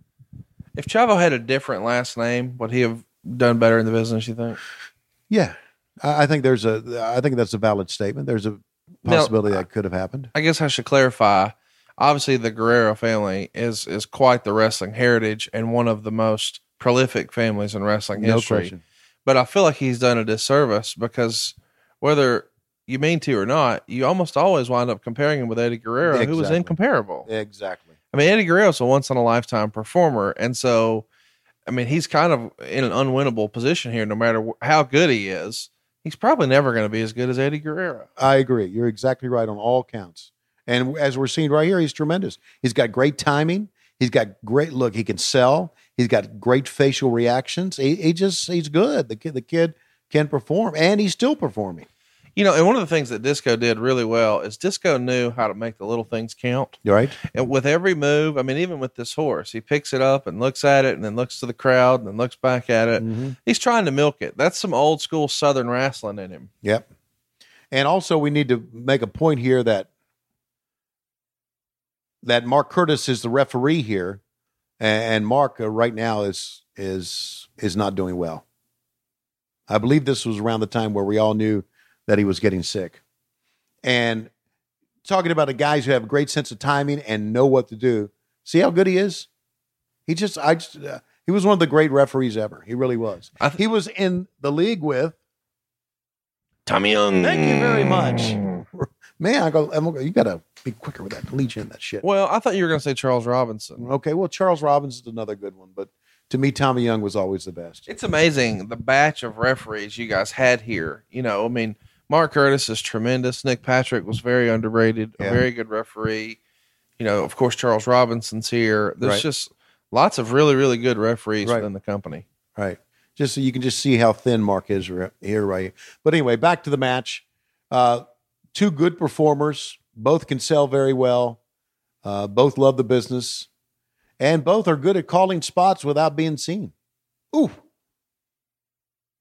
I call that a head takedown. Is there any move uh, name for that move? Listen, I'm sure there is. We're gonna you're gonna have to ask Rich at that MLW show this weekend. yeah. Rich Rich knows all these moves, doesn't he? Rich knows it all. He's gonna do the heavy lifting, and Yeah. you're just gonna yell slap dick every now and again. That's all I'm going to do. yeah. I'm going to, and then at the end of the show, I'm going to say, "We're out of time. We don't have tape machines, Yeah. but something's rolling, and we'll see you later." That's all I'm going to do. And then And- Court, can I get my check? exactly. and I'll get to see Nelson Sweglar too, which is is going to be pretty exciting. I mentioned Nelson last week. Yeah, it was funny. I was watching uh, some primetime this week, Ooh. uh, preparing for my Bobby Heenan episode with Bruce Prichard. Yeah. And there was a fun skit where they were at uh, Nelson's house. Oh my god. Meanwhile, now look look how far Disco's got to go. The I, he didn't put him in the right place in the match in in the in the ring here. Ooh, He made it. he made it. This was well quite done. the athlete here. Yeah. Very underrated. And a two count. So let's talk about somebody who's not here. Chris Benoit has been out. He's been injured. Um, and he's still probably a month away from returning. Yeah. But WCW, uh, a few weeks prior to this, made him fly into the show and then wound up not using him. And Meltzer wrote that he was extremely unhappy. Yeah. Do you recall um, Chris expressing frustration with creative prior to the end? Of course, we all know he winds up leaving when Kevin Sullivan regains power uh, in early 2000. But here in 98, do you know that he was already really frustrated with creative? Yeah, he was. He was upset about uh, about how he was used and uh, very upset with creative and and I remember when he was flown in and I remember how upset he was that day. He was it- it's hard to talk about Chris Conrad. Uh, oh, how about that? Using the gimmick right in the side of the face. Well, let's talk about something One, funnier then. How's two, that? Three. Very good. Nicely done, guys. And who the fuck is this? Oh, an unmasked Juventud. Juventud Guerrera. He's going to stooge him off. And now, as Juventud gets involved, well, he can do some stuff too, man. And the fans are buying this stuff. You see, they're kind of into it. How could you not be into Hoovy? Well, I'm talking about just fans love a run in, right? They love a run in. And I'm hoping this is going to lead to some sort of angle, but probably not. I'm wondering what's going to happen to Pepe. I mean, I think that's what fans really care about. Okay. I think right now we should have a hoop. Are you ready for this? Check this out. Oh, oh, nicely done. And actually, I got to give Craig Leathers uh, props here. He's switched to another camera at the perfect time. Disco Inferno nailed a drop kick on Juventud. One of the better looking drop kicks we'll probably see. Yeah.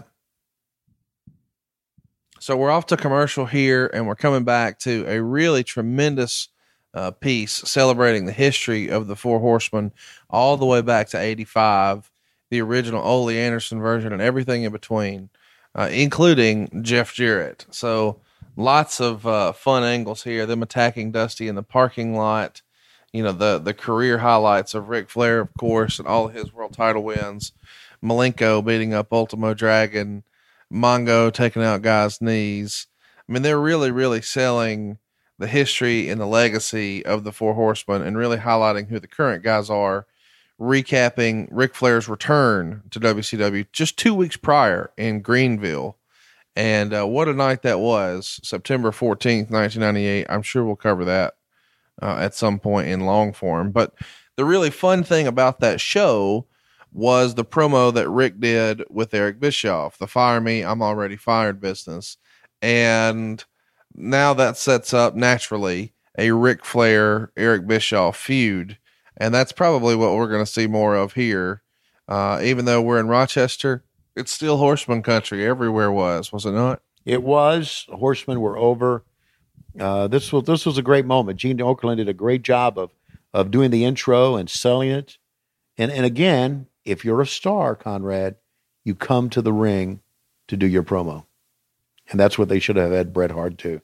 This is quite an entrance. And you're right. Uh, go back to that video piece. I'm not so sure who did the video piece, but I have a feeling that it was Kemper Rogers as an editor uh, and Neil Pruitt as a producer. Uh, Keith Mitchell could have been involved in that as well, but that was well done. And and here's a here's another thing too. This is this is back when we were kind of doing our own stuff, and Turner Home Entertainment was not involved in it. I got a, a question on on Twitter recently. Who was the voiceover guy for all the pay per views? Was it somebody that you hired? No, it was it was some jack off that Turner Home Entertainment hired that made it didn't make it seem authentic. Uh, so we were doing our own stuff there. It was a great video, and this is a great return. Great setup here. So you've got all the horsemen coming out here, including uh, Arn Anderson. Of course, uh, the horsemen at this point are Dean Malenko, Chris Benoit, Steve Mongo McMichael, and the Nature Boy Ric Flair.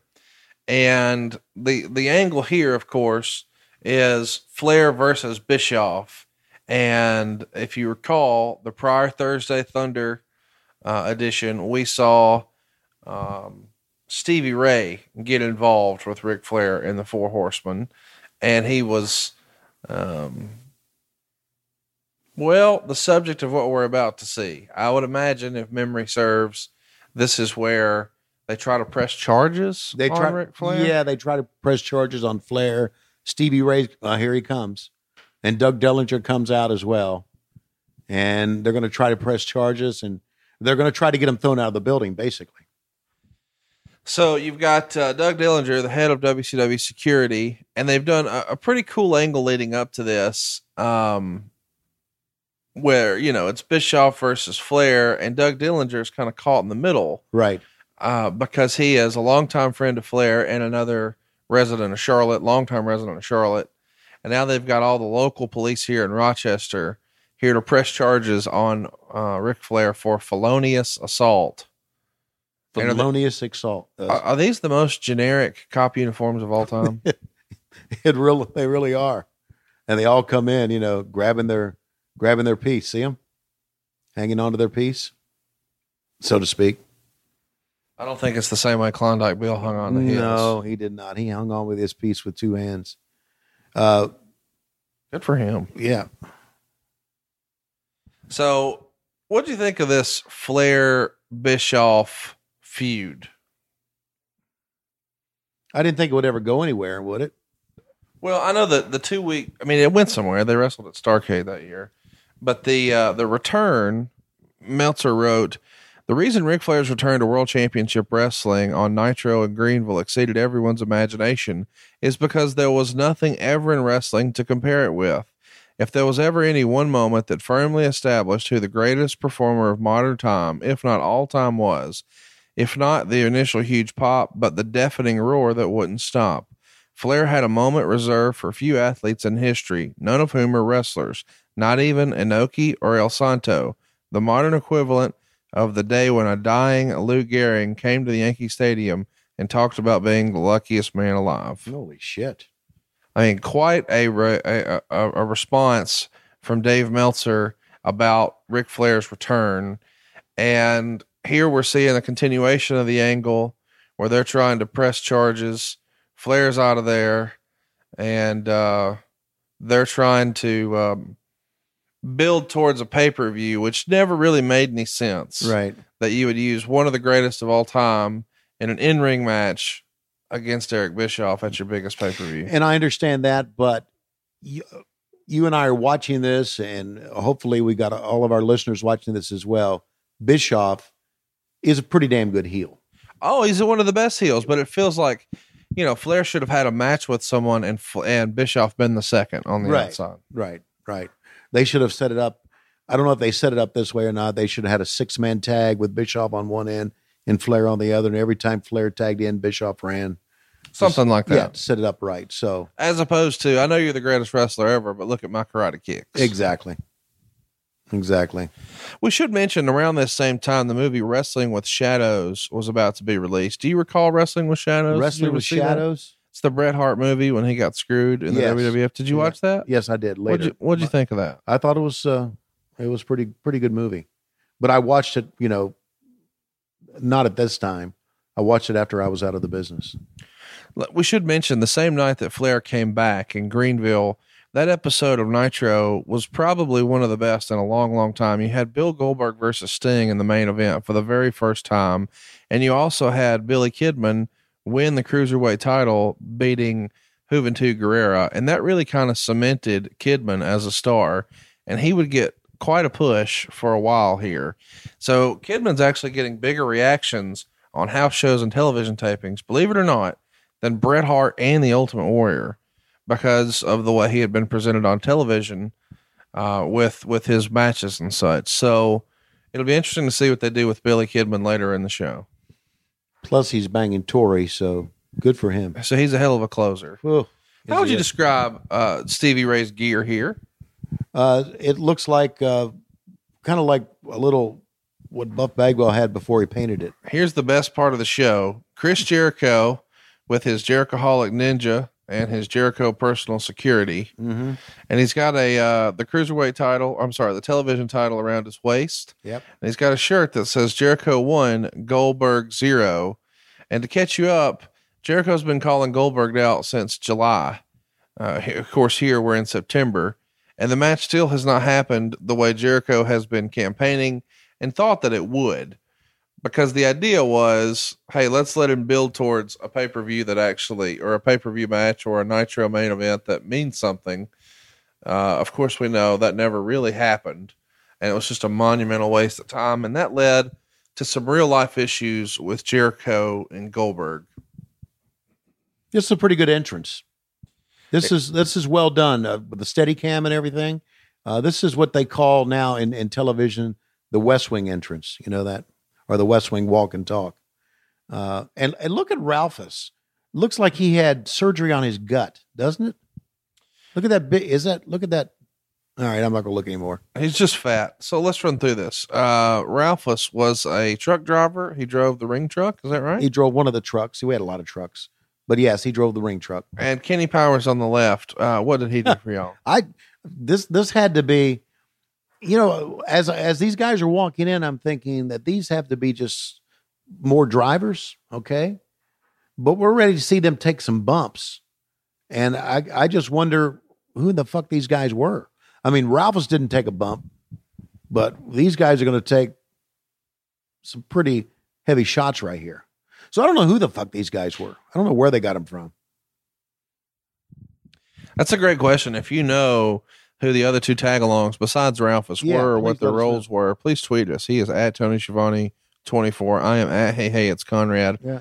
I feel like we should mention that um, Goldberg here is going to come out with the world title, of course, and they've done a fake Goldberg. That's who Jericho actually got the win against. Was Sure. a fake Goldberg, and we see him here. And this is an independent worker from Georgia. I believe his name was Johnny Attitude. Okay. And he committed to the gimmick. He shaved his head to look like Goldberg. And I believe he even got a legit Goldberg tattoo There it is. to look like the real Goldberg. Absolutely. What'd you think of this angle? Uh, I like this angle. I, look, I was into anything Goldberg did. I kind of dig it too. I thought Yeah. it was well done for what it was. Yeah, absolutely.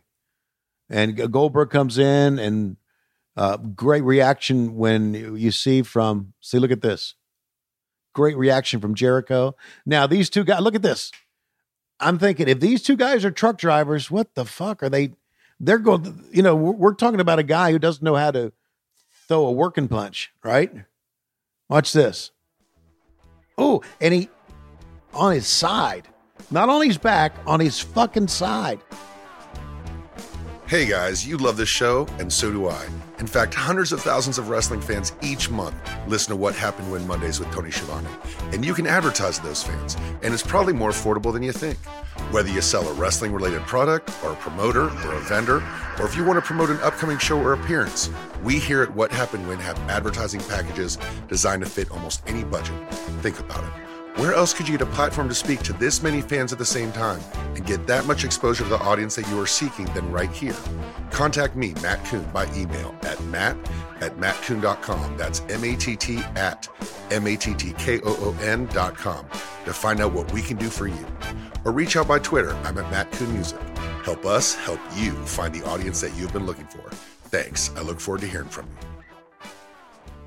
Let's go ahead and tell you we're not going to be doing a poll this week. Instead, uh, we're going to do something fun that a lot of you have wanted us to do for a while. We put it on a poll once, but it didn't win.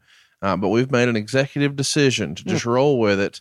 And next week, we're going to watch Ready to Rumble. So if you'd like to watch the movie this week, by all means, feel free. Go ahead. And then you can watch it again with us next week. It's going to be our wrestling version of uh, Mystery Science Theater 3000, right? Yes, it is. so that's what we're going to be doing Oh. next week. Uh, go like us on Facebook and Twitter if you haven't already. He is at Tony Schiavone 24.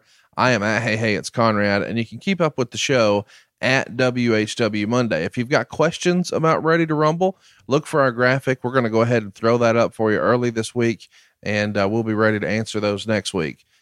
I just wonder why. I'm going back and thinking if Bret Hart's a, star, and I, and I know there's been a common theme here during the show, why even Diamond Dallas Page comes to the middle of the ring? And this is during, this is, I think, during his heyday here. Oh, for sure. Yeah. You know, DDP's kind of breakout year was 1997, but here in 1998, you know, there's a rumor that Dusty was even campaigning to have Goldberg have his first loss to DDP at Halloween Havoc because the Diamond Cutter was so over that it was believable that if Goldberg was going to lose, it would be to the Diamond Cutter. That was a hell of a point. And as we know, Page and Goldberg ended up having a hell of a match. Well, but not everybody saw it. You can hear that whole Exactly. deal on our episode, Halloween Havoc 1998. It's available now in the archives. And the way DDP was able to earn this match uh, against Goldberg for the world title of Halloween Havoc is he won War Games. Uh, much different setup than maybe we all remember. Three teams of three. And um, DDP was the winner there. So they're going to start putting over, you know, a potential match with Goldberg here at Halloween Havoc 98. And I feel like I should mention, uh, because I don't know when we'll work this in if I don't now, Raven, Jericho, and Disco uh, were all set to appear on a dating show called The Dating Game. Uh, do you remember that? I remember the dating game. Well, so Raven, Jericho, and Disco were there. If you were to do that show with Tom Zenk, Rey Mysterio, and Medusa, who would win your heart? Oh, Medusa would. Well, of course. I, I've been in touch with Deborah a lot this week. Did I tell you that? I can't wait to hear more about this. Well, no, we've been. Uh, she was on my radio show, and uh, I uh, I had her on, and I said, uh, you know, uh, Deuce, we haven't talked that much. We've been texting back and forth, and I just thought I'd let you know it's great talking to you. She said, I'm sorry, were you saying texting or sexting? Because that's what we've been doing. So let me just say, you said Deborah there for a minute, and I know that's her real name, but just for a minute, I thought you were saying Mongo's wife. No, no, Okay. no. Uh, but you know, Deuce, and so we've been in contact. Uh, my my dog's been sick, and she's really big into animals. So she's been she's actually been texting me every day, checking on my dog. Uh, mean, that's nice. I don't know why I left at that. Checking on my dog, not my hog, my dog. And why uh, would she check on your hog? I don't know, but I just love her. Just I would pick Medusa.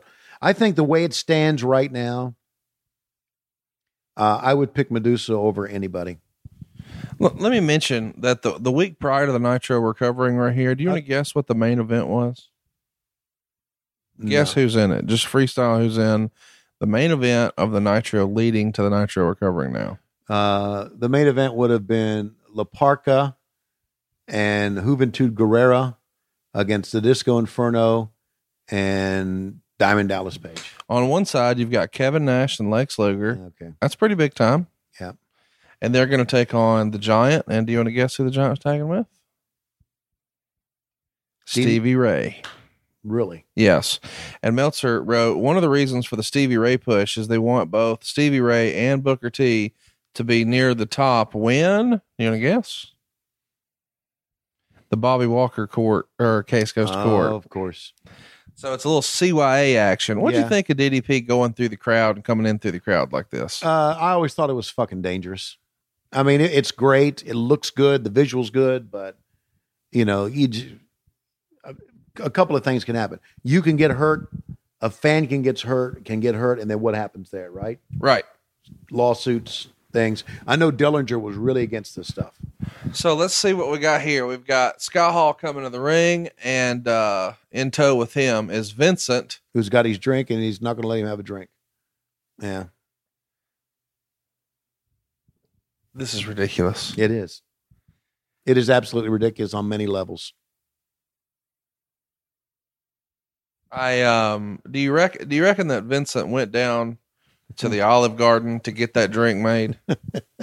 I have it on good authority they make chocolate martinis there. In the background, we see Wildcat Willie.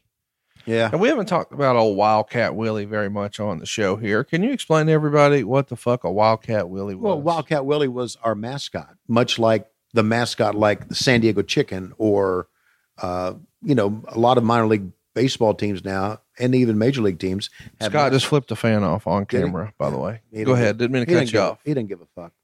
Uh, and so this was a part of this. And Wildcat Willie was a guy that when we were in commercial break, much like DJ Ran became, and the, the Nitro Girls, to keep the fans entertained, throw out some T-shirts, take a picture with the fans. You know, uh, fans love this this stuff. They they love they love mascots. They do.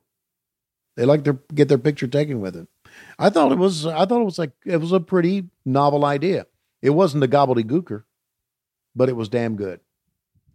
Hypothetically, uh, what type of uh, breakfast do you think Scott Dickerson likes the most? Uh, biscuits with mustard. That's probably Thank a pretty good much. guess. or French fried taters. Mashed passion taters right back. Mm-hmm. Tell me a motherfucker don't look like Sling Blade. How did I never see that? No. And he's Scott Hall's in there been drinking. Mm-hmm. Can't be drinking in the match. got to put it got to put Scott Hall in the nervous hospital. Now, let's process this. Okay. How over is Billy Kidman here, man? One of the higher rated segments. He's got signs in the crowd. Yeah.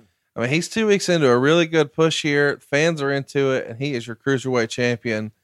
And he's going to take on Scott Hall, Uh, who is a tag team champion, but still, Yeah.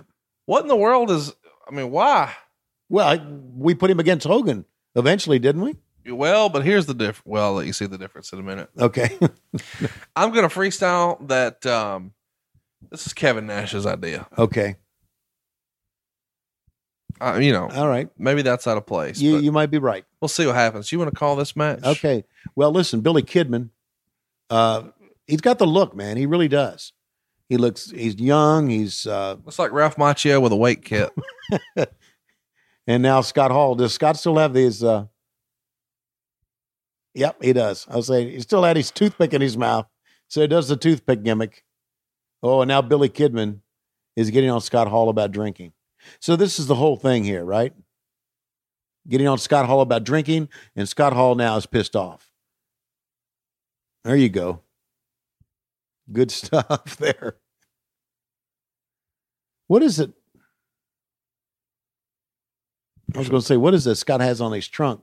But he has too sweet on the back. Oh my God. Scott could really punch, buddy. Slap. Kidman trying to get up. Vincent down below. And Scott Hall with a knife edge chop back in the corner. And now Scott is mimicking Billy Kidman. Right in the center of the ring. Do you think The Rock borrowed a lot of his punching style from Scott Hall? Uh, could have, yep. Big Beal all the way across the ring. And now Scott says, I want a drink. Vincent's negotiating the drinks. Yeah. And now Billy Kidman rolls him up in a one and a two. And a two count. And my question is, if you want, oh, if you want to keep Scott away from drinking, why are you holding a drink in your hand? Right? Well, I think it's incentive. Like when my dog takes a deuce outside and doesn't Right. do it on the rug, You're right. I give him a little treat. Okay. I was hoping to give him bourbon or anything. Oh, Those will be the dogs at your house with Jim Okay, Beam and yes, Lois. it was fighting through the hair to get to the Jim Beam. Oh, and down goes Billy Kidman takes a great bump here, and now Hall just laying him in.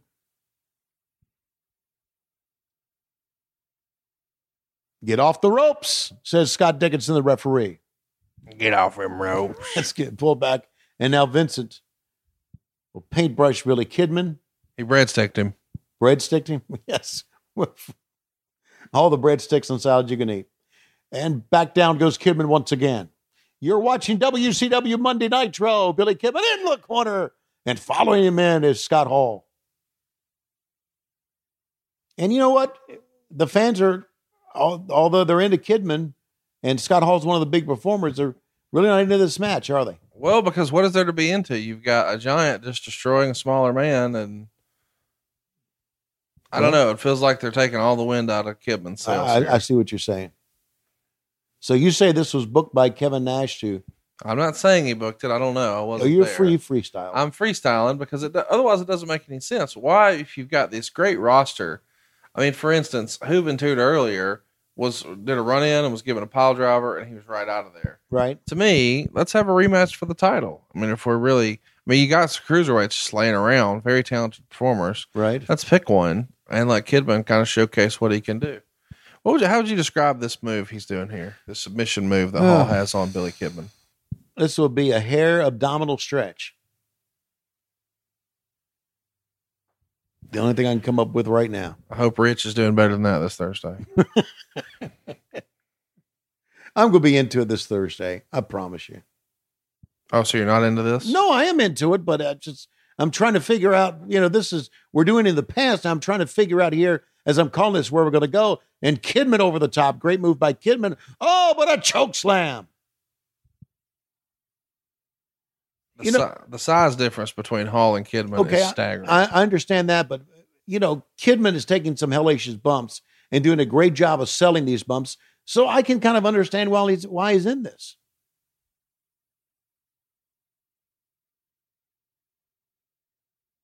And now, as they fight for the drink on the outside, and Scott Hall wrestles the beverage away from Vincent. Oh, and Vincent goes down. Kidman's behind him. Scott's not worried about it. He wants another chug of whatever it is. And Kidman, oh, nicely done. Into the crowd goes the beer. And here comes Kidman back.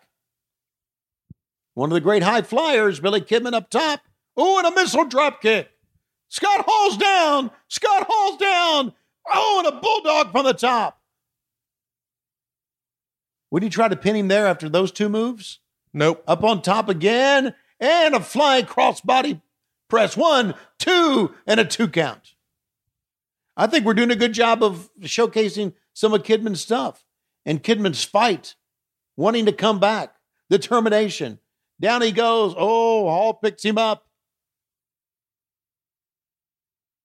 Over the top he goes. But Scott's, I guess, too out of it to make a cover. Kidman trying to sell.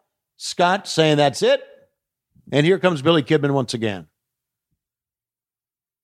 You remember the finish of this match? I do. He just goes over Kidman just with Well, his. let's Uh, not give a spoiler to those watching at home. well, I, I was trying to figure out where they're going here. Wow, jackknife power bomb. And Scott one, two, only a two count. What was that? What the hell was that? He was going for the razor's edge, and Okay. Kevin was trying to reverse it and slam his head down between his legs. It didn't happen that way, but they pretended it did. Okay. It just looked like he flopped over for a two count. did. Which is okay, here comes the razor's edge now. But we weren't allowed to call it the razor's edge, right? It was the outsider's edge. The outsider's edge. Thank you very much. Got him down. Oh, great move by Hall. You ready? Kid, yes. One, two, three. What, what's the point?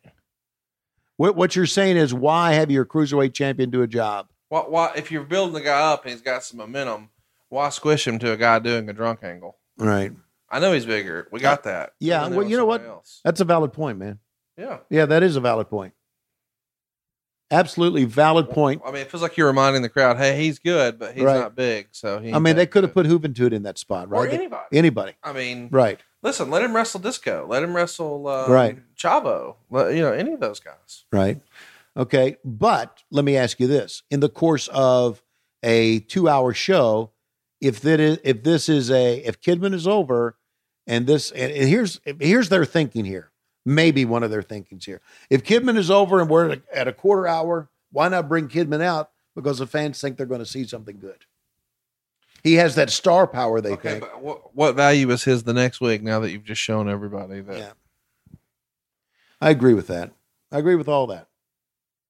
But Kidman went out, did a good job. Got to give Billy credit. And by the way, I'm not disparaging Scott Hall. I love Scott Hall. I think he's one of the most underrated performers Right. in the history of the business. You're just- However, it was not necessary to feed him Billy Kidman right, Right. here. is that what Meltzer said too? Oh yeah, he Yeah. probably wrote something. Yeah, about that. I'm sure he did. But I, I agree, and, and of course, you know, we we do a lot of armchair booking here, Oh sure. which is fine. But but if you look back on it, you agree. Let's do a couple of quick hits here. All right.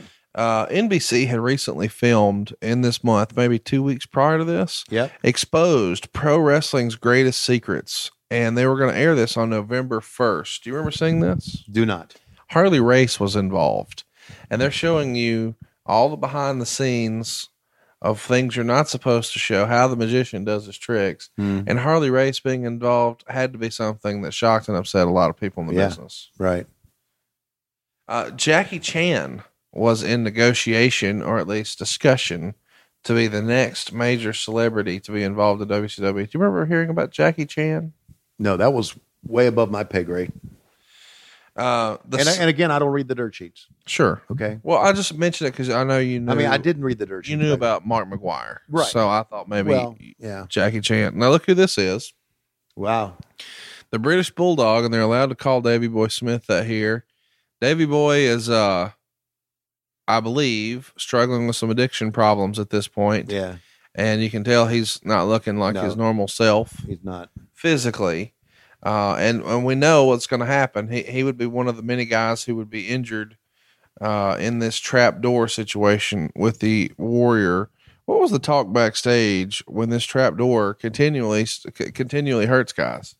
Well, the talk backstage is why in the fuck are we doing it? Right. That's number one, and and also, you know, there's a thought too. I, I'm not saying that that any guys were were faking legit injuries, but back then, if you got injured, you know, you were taken care of.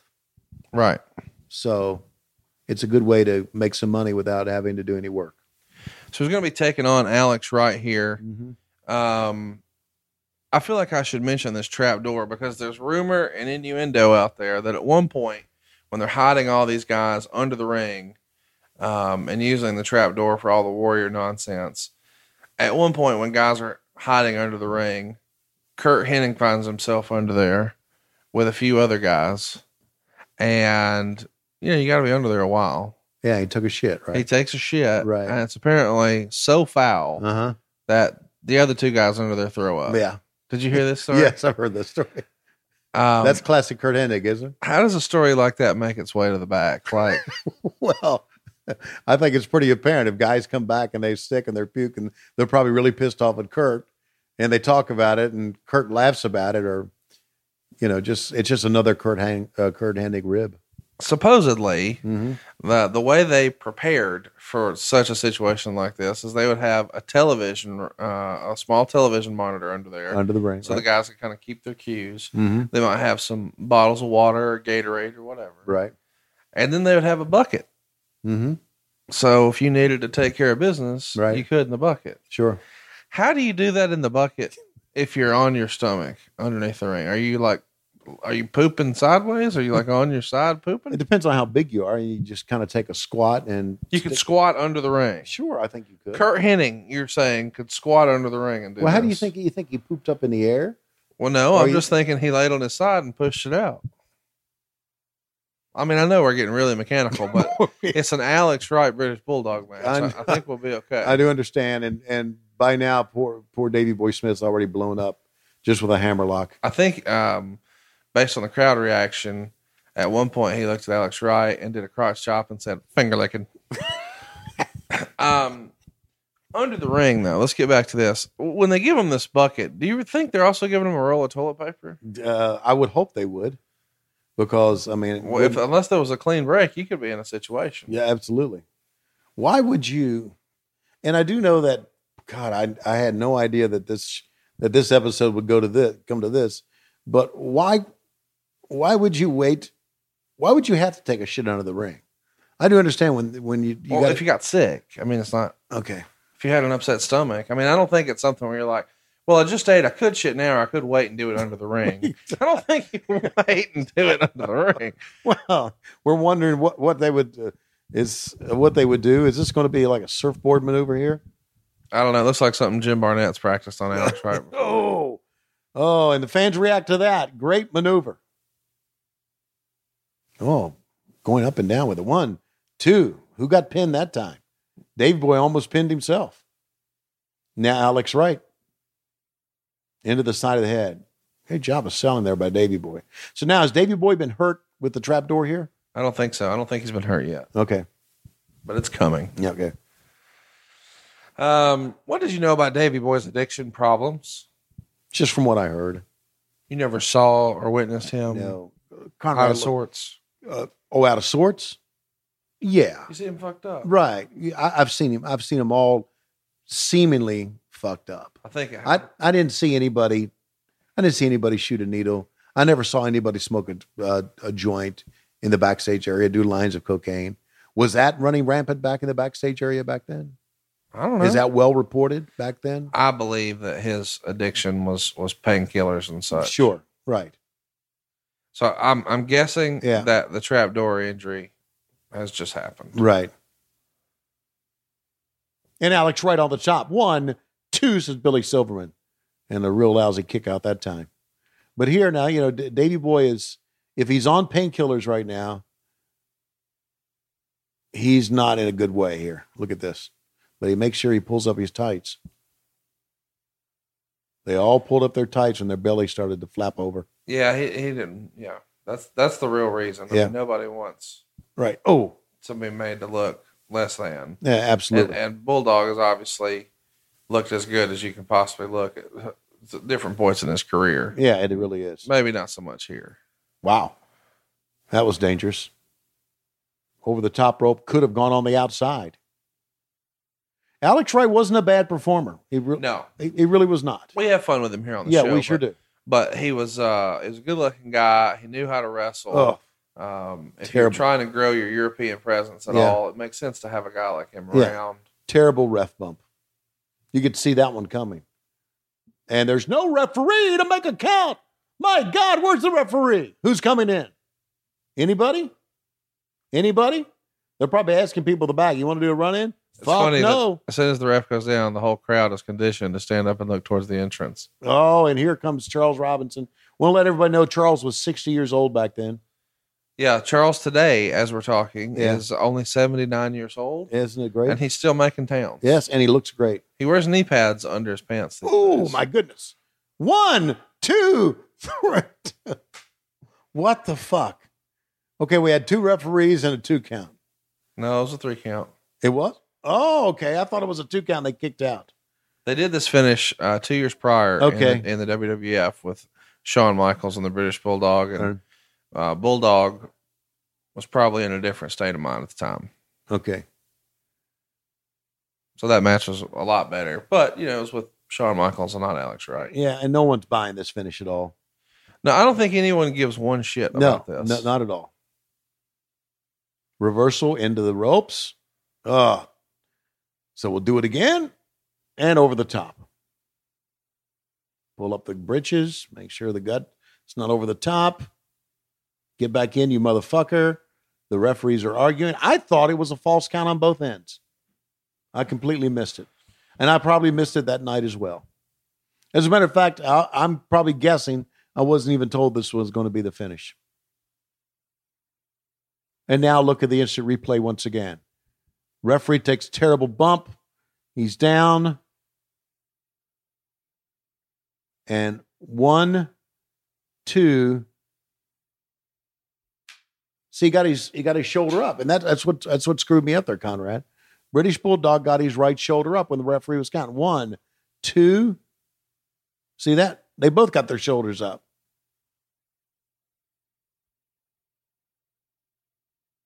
They both got their shoulders up in a two count. I uh, okay, I, I see where it is now. I, I, I understand. I got it. Next.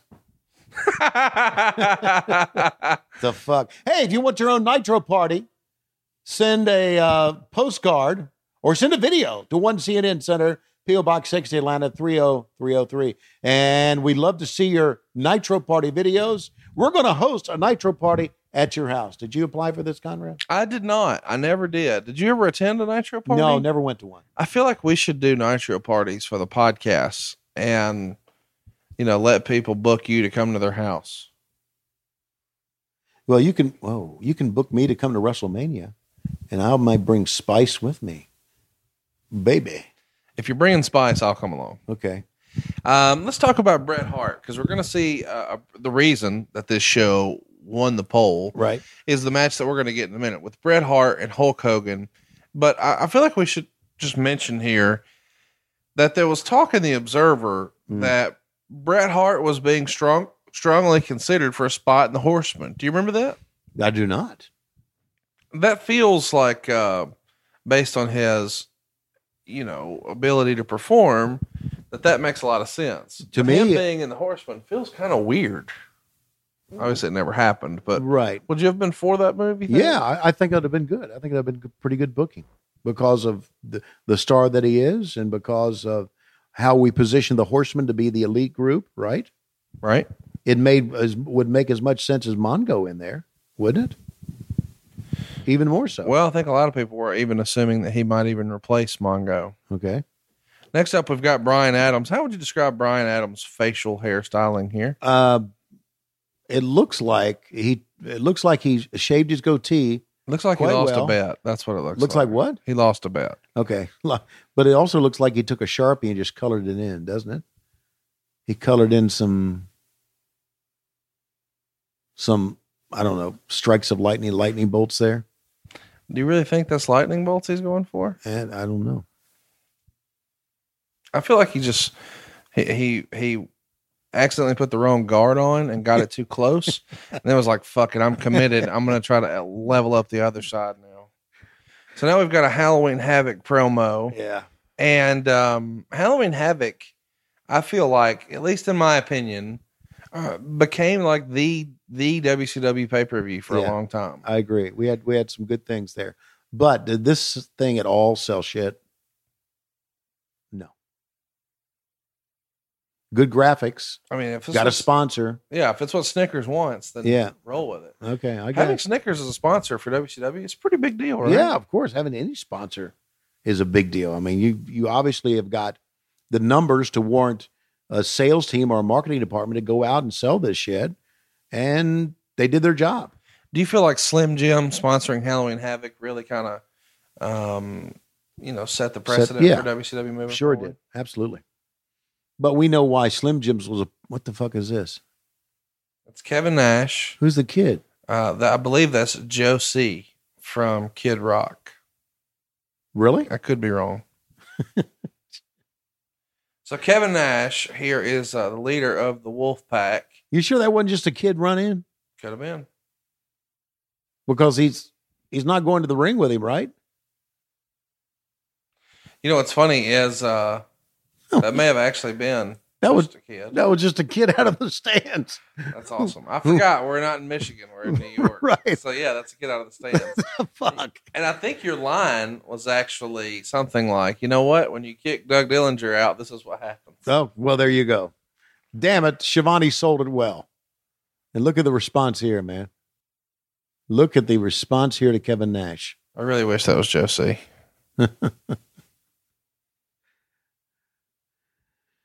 so here we go. We've got uh, Kevin Nash and Brian Adams. Interesting story. I, I talked to Vince Russo recently, uh, and Vince said, You remember when we were going down, how shitty our stuff was and how people hated our stuff? I went, Yes. He said, It's not half as shitty as what they're putting on TV now. And I said, You know, you're probably right because some of the stuff they, they put on is shitty. But then again, I, I understand you can't always hit a home run with everything you book. Yeah, and you know, it's it's a lot of times I look at this stuff and I say, you know, this wasn't for me. Not in terms of it's not to my taste. I'm saying I'm not always the desired audience. You know, as a as a 36 year old man, a lot of the stuff they're going to be cranking out, they're going to have some segments that are for little kids. Sure. and and you've got to keep that in mind that every now and again, we as adults, I mean, I'm guilty of this too. We forget, you know, we're kind of watching a children's show here. Um, that, that's not to say the whole program is dedicated to that, but certainly some characters, angles, storylines, things like that. I mean, they're trying to cater to that younger audience. So I just keep that in mind when I'm watching it because a lot of the stuff that I hate, you know, my 13 year old daughter thinks is the coolest thing ever. Sure. And now here's Kevin Nash laying it in. Boy, Kevin Nash was so fucking over, buddy. What's your favorite uh, Brian Adams match? Uh, I don't have a favorite Brian Adams match. Brian Adams made a, a living in the wrestling business at a high level for a long time. sure did. and um, I can't say that I was really ever a fan outside of his run with Demolition. I loved him as a part of Demolition because I love the Demolition gimmick. Right. But outside of that, I couldn't never really get behind Brian Adams. No, he wasn't a good talker. He was just big, right? Right. Yeah, I mean that's that's all. He he just uh and he tried to, you know, to do a few things with his look, like you talked about these funky sideburns he had, but he just uh he just was big. That was all. Let's talk a little bit about uh, Sandman. Uh, Mm. Sandman at the time had recently signed a three year contract with WCW, and it was going to be for $200,000 a year. Um, I found it interesting when you guys signed him here. Wow. Brian Adams out of the ring, over the top to the floor, that? Yeah. right after Kevin Nash took a big tumble. These guys are, they're pulling at all the stops. Well, yeah, for big men they are, and of course they're giving. Uh, you know, Kevin's giving Adams some some things here to do, but but again, just what's carrying this match is the star power of Kevin Nash. Oh, for sure. Yeah. Kevin Nash carried himself like a star here in a big way. Yes, of course he did. His promos got him over. He just presented himself as being cool. He was so cool. And wrestling fans, you know, wanted to like someone Sure cool. they and did. he was cool. Sure. Although it was kind of weird when I had like Is that That's Kevin Darth- Nash talking to Brian Adams right No, now? That's Darth Vader talking to me on my phone. Oh, and the big foot. I uh, I found it weird when other guys I went to high school with would refer to Kevin Nash as big sexy. right. That was a little weird. Well, it was a little weird, but they all wanted to be big and sexy. What's going on here? Well, it's the Bobby Walker Rescue Squad. Okay, got it. So Vincent and Stevie Ray are coming in and Ooh, what are you hitting hitting? that sucker with a slapjack. slapjack because suckers got to go down. And now what they're going to do? They're going to take the measure of Kevin Nash here. Motherfucker? Is he a motherfucker? Yeah, he's a motherfucker. Sucker's got to know. Sucker's got to know. I'm going to draw in. Let's bring the drunk out from the back. How And- great is this? Sky Hall running down in a tank top, the backwards bandana, That's right. and a cocktail. And When they portray it serious, it's Mhm. stupid. When he's running around grinning like a possum on Yeah. a run in, it's funny. yeah, I know. And it's even funny today. Sucker's got to know. Throw that drink in his fucking No, he ain't face. gonna do that. I shouldn't have done that. Oh, that's what he should have done. That's alcohol abuse. yeah. He pours his drink out to uh, go ahead and start punching Kevin Nash. Yeah. Kick that motherfucker. That's and right. what do you know? Oh. Here comes Luger. Yeah. Fans pop for the run in. Luger comes Right in. behind him. Here comes Konnan. Konnan. And they clean house. And this is setting up what? Well, you know, the rumor and innuendo, I think you're going to like this. Okay. Are you ready for the explanation? Yeah. Uh, the deal is this is supposed to bring out the Ultimate Warrior. What wait a minute. He's supposed to run out here Yes, and he didn't. correct. He refused to? The lights go out, and Warrior's supposed to do a run in to save Luger and Konnan. Right. Um, and there was just a massive miscommunication. Oh, really? So You sure they leave the segment before anything can happen. oh. You sure it was a massive miscommunication or he just didn't fucking want to do it? Well, that's what Meltzer wrote. Okay. I don't know. Uh, look, But the plan was for him to run out. to him, him to run out and help make the save and clear them out. God. It, it it looks like us. I mean, that sounds like something we would do. Did you tell Warrior? No. Did you tell Warrior? Well, I thought you told him back when we had the meeting with him. No. I thought you were going to tell him like 10 minutes before. No, I didn't do it. Well, who was fucking going to do it? It was fucking it was fucking Looney Tunes in the back. It was fucking Looney Tunes. Doesn't it feel weird to have these guys run in And then come out for a match. and then go back to the back for a commercial and then come out. Yeah. and then come back out. Yeah, it does. Absolutely, it does. But that was us, man. A lot of the stuff we didn't didn't make sense, and I'm going to be honest with you. A lot of the stuff that that's done now didn't make sense. That's do, that's being done now doesn't make sense. Wow, the reaction that they got. Lex Luger, um, one of the more controversial figures in wrestling history, was at, was at various times in his career super super over. Yeah, Um, of course, we remember the year prior to this, they set a ratings record at the time. Hogan and Luger, Right, For the we- title switch that August, which we covered. right. Um, and here he's with Konnan and part of the Wolf Pack, and of course the Wolf Pack's super over, and they're going to be taking on a couple of members of uh, Jimmy Hart's stable, who I believe. Let's see if I can get a look at him. I think it's Hugh Morris, and it might be Barry Darsow. That is Barry Darsow. You got him. And they're part of uh, Jimmy Hart's stable. Well, Jimmy Hart's out there managing them, uh, but he might just be specifically managing Hugh Morrus. But Barry Darsow is a guy who most of us remember as either the Repo Man Mhm. or probably most famously Demolition Smash, Crusher, Crusher Khrushchev. Khrushchev, Yep. uh, Blacktop Bully, Right.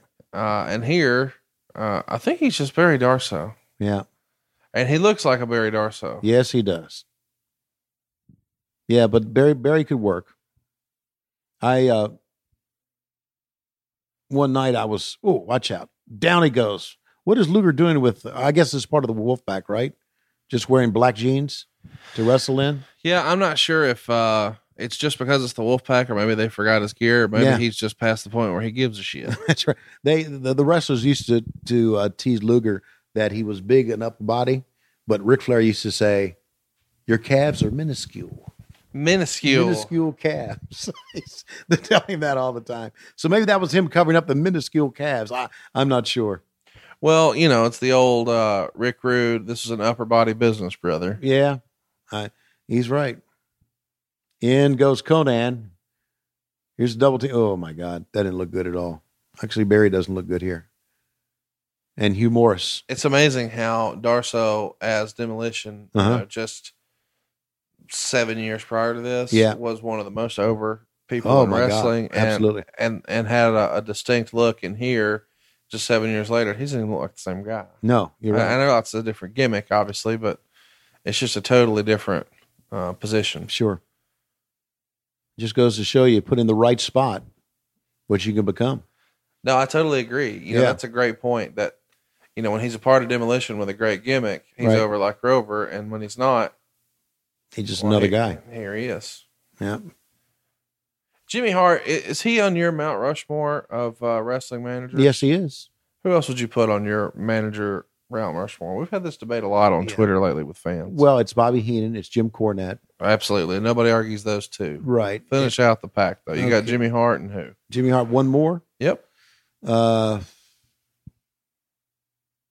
I have a guess who you're going to say.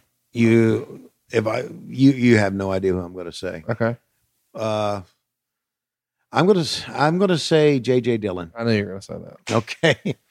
Well, and the reason I knew you were going to say that is you're an old Jim Crockett guy. and he, he was with the Horsemen. sure. Right.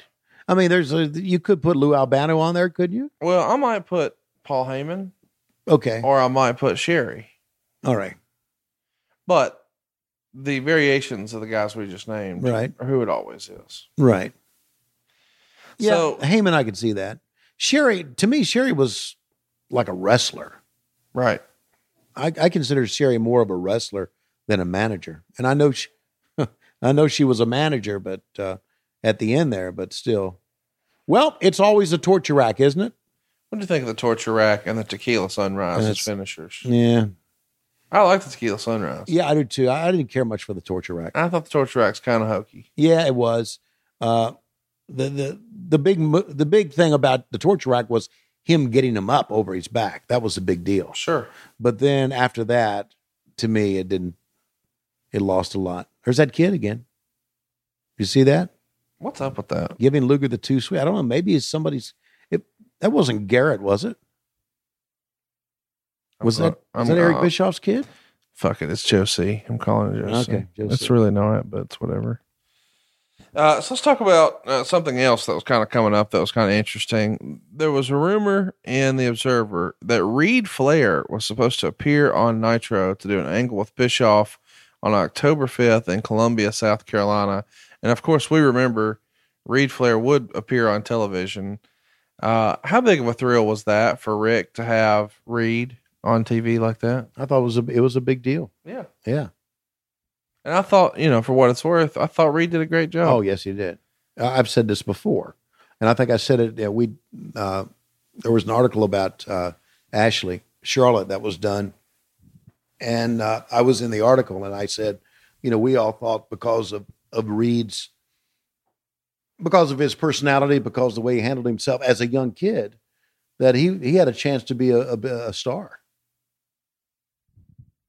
I think a lot of people thought that he had an opportunity to Yeah. do that, and his demons just got the best of him before he had a chance to Isn't it realize amazing that because you used to see Reid and Ashley in the back all the time, that Ashley was the one who became the star? No, I don't think anybody would have guessed that. No, it- it's it's amazing. It's absolutely amazing. There was some talk around this time that they were planning to do Scott Hall versus Kevin Nash in a bar fight match, where it would be taped in like a bar like environment at Yeah. either World War Three or Starcade. Do you I remember rem- hearing oh, the rumors of that? I remember Kevin Nash talking about that. That's something that Nash wanted to do. Absolutely. Around the same time, Barbarian was missing dates because he had an injured neck. Mm-hmm. Hypothetically, if he was in the back and needed somebody to give him a little rub down, what do you think that would have sounded like? Know, Tommy Young, come over here and rub me in the neck, and then jack me off. Uh, Brett Happy O- ending, Tommy Young. Bret and Owen were actually supposed to do uh, an episode of the TV show Honey, I Shrunk the Kids together. Um, not together, you know what I mean? Honey, I Shrunk the Kids. but I found it interesting that it was Bret and Owen, a WWF performer and a WCW performer, working together. Yeah. Um, who is wrestling's ver- speaking of Honey, I Shrunk the Kids? Who is wrestling's version of Rick Moranis, and why is it Tony Schiavone? Now, wrestling's version of Rick Moranis is Dave Penzer. Really? Oh yeah. Why do you Lit- say that? Little sawed off guy that was a pain in the ass in the backstage area. well, there you go. We all like Dave, but he was just a pain in the ass. Uh, you know, and, and Dave was uh, Dave was quite the businessman, the entrepreneur. You know that. I mean, he started out by by bringing job guys up from Florida, I didn't know that. I know he's a realtor now. right? But he would he would like he would like book all these job guys to come up for center stage, And then get a piece. and then get a piece, and he would he would drive them up. That's and pretty he was cool. like kind of like their agent, I like and it. that's how he got in, kind of got in the business because he was always in the backstage area. Well, so now we're seeing something that, you know, on, on the real commentary, you and Tenay have been hyping all night and done.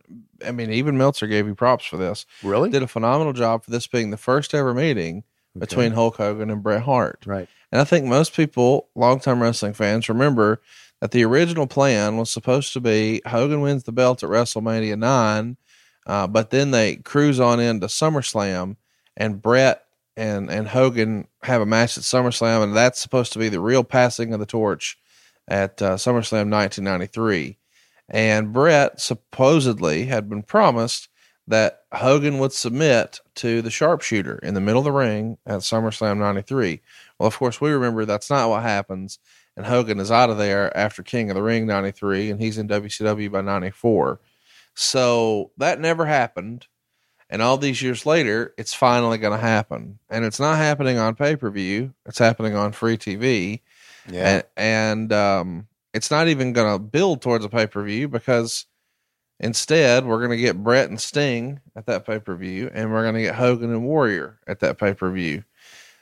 But they're doing what they can to position Bret as a big deal. He's got the U.S. title, and he's coming in second, which is a pretty big deal. Yeah. Yeah, I, I agree. And, and again, uh, never before seen these two. And uh, is he limping? Yeah, he's selling a knee injury. Okay. I, I just uh, I, I go back to my my old standard response here. This should be a pay per view match. Sure. It should be on top of the pay per view. Hogan and Bret Hart should be on the top of a pay per view. There should be an angle in this show to lead to that. I know we're going to um, we're going to call this match in a minute, so I want to kind of get some other business out of the way first. All right. WCW was doing a promotion where on October 1st, they would have a lot of their wrestlers ring the closing bell at the New York Stock Exchange. Hogan, Savage, Goldberg, Sting, DDP, Luger, Nash, Hart. It's a pretty big deal for WCW to be invited to something like that. Yes, it is. Absolutely. All right, let's do the match, Tony. A lot of people want to hear this for real, so let's do this. All right, let's do the match for real. Back and forth they go. Hogan. This is uh Oh, Is this God. the greatest night in the history of our great sport? Well, not yet, but it's still to come. Collar and elbow tie up. Back into the corner they go. And there's Charles Robinson calling for the break. And are they going to get a clean break? Yes. Well, looks like we may have a scientific match here, Conrad. What do you think? Well, anytime Hulk Hogan's in there, you know he's going to put on a clinic, brother. Yeah. Uh, here he comes. Side headlock for Hogan. headlock. Hogan calling spots. He's trying to pretend that he's John with the fans, but he's calling spots. And he goes, ooh, lousy shoulder block takedown. And now Bret Hart slowly gets to his feet. And it looks like that uh, some of the fans at front row ringside uh, have, are they in trouble? Have they been, uh, I saw a security guard over there a moment ago. Here is a reverse into a hammerlock, into a front face lock, float. Ooh, Hogan floating over. Look at that. Hogan, oh, and Bret Hart with a great counter move, and down to the arm he goes. Old school wrestling here, Conrad, and that's what we expected to see from two of the greats. Working on one part of the body, having the other person sell, Hogan trying to get out of it. Right now, Conrad, I would say this is the greatest match in the history of Monday Nitro, wouldn't you? No. Down they goes again. Hogan trying to get up to one knee into a full arm drag and twist. Were you you guys on Twitter that thought it was an arm dragon and twist? It's an arm drag and twist, and now into an arm bar. Hogan trying to get out. So far, notice a guy in the crowd with the Austin 316 shirt on. He's been there all night. Why didn't we get rid of him? Look, there goes the fans. I told you. See ya. Fans in the front row are gone. And now Hogan comes up with the arm. And Charles Robinson calling for the break. Get up, motherfucker. That's what Hogan's saying. Well, Hogan's a tremendous heel. You got to admit that. The best. Yep. Tremendous heel. Absolutely. I like the look too, don't you? Yeah, I want to know if you can rock this for Halloween for us. We need to see Tony Schiavone with a black beard Mm-hmm. and a blonde mustache. Can you pull that off? Well, yeah. The only problem is, is oh, a running clothesline. The only problem is now I have to dye the beard, right? So I'm going to end up going to like four or five Georgia Bulldog football games looking like that. You, could, you could shave it off, actually. Oh, I guess I could. And thank you for reminding me that I could shave. Oh, an elbow, and Bret Hart rules out, comes back in. New fans sitting in their front row seat are really excited about being there. Oh, and a lousy clothesline. Hogan is on the outside. Oh, I hear that he's going to bring out Bret Hart. You know, Conrad, here's one thing that I just I don't like. Everybody goes on the fucking outside. Why? You can answer anytime you like. Well, they're trying to set up the post shot. You know, I understand that Bret Hart is trying to work a little heelish here, and it feels like heels are going to be somebody to try to use the post. Yeah, but everybody uses the post. We saw earlier with uh, Kevin Nash and Brian Adams on the outside using the post. We saw, uh, well, we've seen it all. I mean, just fuck, stay in the ring. But I now I understand what's going on. Bret Hart came down. He was limping. Hogan is telling the fans, clear out of the way. Oh, he's going to drive the knee down the back of the knee once again, trying to hyperextend the knee and put Bret Hart in a bad situation. Hogan back to the floor once again. Boy, Hulk Hogan, Hollywood Hogan, if you will, being his lethal best here on this edition of WCW Monday Nitro from Rochester, New York. Oh, down on the on the leg once again. Seems to me here, Conrad, only thing Hogan will have to do is bring Bret Hart back into the ring and he can win this match. But get him in the fucking ring. Let's go. Come on. Do you think uh, Hogan had a favorite referee and Charles Robinson? It feels like Charles called a lot of his big matches believe against so. Goldberg and the Georgia Dome and whatnot. Yeah, well, Charles and Charles was our best referee at that time. He and uh, uh, Brian Hildebrand, uh, Mark Curtis, if you will, Nick Patrick, all top referees. And I always thought what made a top referee is how he would try to be an authoritative figure in the match. It would be unsuccessful, but he would try to be an authoritative figure in the match. Of course, they all, you know, kind of bow in reference to, bow in reference to Tommy Young. Thank you. What the fuck? Okay, and now to the knee again. Down they go. Hogan is working on the knee of Bret the Hitman Hart. Can this match end this early? Is he going for the figure four? No, it's a spinning toe hold right out of West Texas. A spinning toe hold. Holy shit. Hogan is being admonished. Why? Oh, Bret Hart is in the ropes. Oh, and he, look, he shoved Charles Robinson. Charles said, What the fuck? I'm a referee. And you, he's going for the toe hold again. Oh my God, it's Sting! I haven't said that in 20 some years. Sting coming down to the ropes. He's in. He's pushing. What is he doing? Did Bret Hart didn't give up, did he? No. No. And here's Luger and, and, and Konnan. They're both in. What the fuck is going on here? Is this another shit finish? Other channel jackass. I guess so. Uh, Bret Hart's pointing to his knee. He's hurt, but he's saying he wants to get back in the ring. And Sting says, No, you can't. Who? What's your favorite line? Who booked this shit? Okay. Well, I mean, this is the first ever Bret Hart Hulk Hogan match that we're going to get. We've been waiting for Oh. years and years, and here comes a fucking gurney. The fucking stretcher. And Konnan and Lex Luger don't want to let him back in because he's going to hurt himself because his Oh. knee's too injured. Jesus. Okay, whatever. And now Sting is in the ring. What is Hulk Hogan doing th- all of this? Just staying in the corner. Sting's got his back to Hogan. Bret is begging for a chance to be let Oh, back in. no, yeah, look at him pointing, pointing, doing a great job on this. And Sting's taking his jacket off. What does oh. this mean? Wait a minute. Charles Robinson just pointed at him. Is he booking the match? Oh, Charles Robinson's becoming Kurt Angle on the fly here. He booked the match during the commercial break. It's a match. Here we go. Back and forth they go. Sting and Hogan. Sting and Hogan. Sting with the right hand. Sting with the right hand. Sting with the right hand. Sting with the right hand. Hit me on the back. I'm stuck. Sting with the right hand. Thank you. And now Sting up against the ropes again. And Charles Robinson saying, "Break. What? What? We got to check in to see what's going on with Bret. Thank you very much. With Bret the Hitman Hart. As you can see, he's still on the stretcher. Thank you. Now back to the fucking match. And Hogan and Sting in the ring. I said thank you. Now back to the fucking match.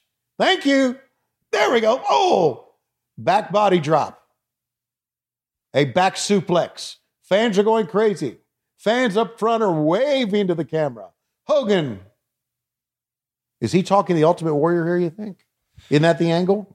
Yeah, they're trying to set up Halloween Havoc Yeah. here, which will be Bret and Sting, and it's going to be Hogan and Warrior in just a few weeks. One, two, and a two count. Well, okay, so if it is, oh, back we go to Bret Hart.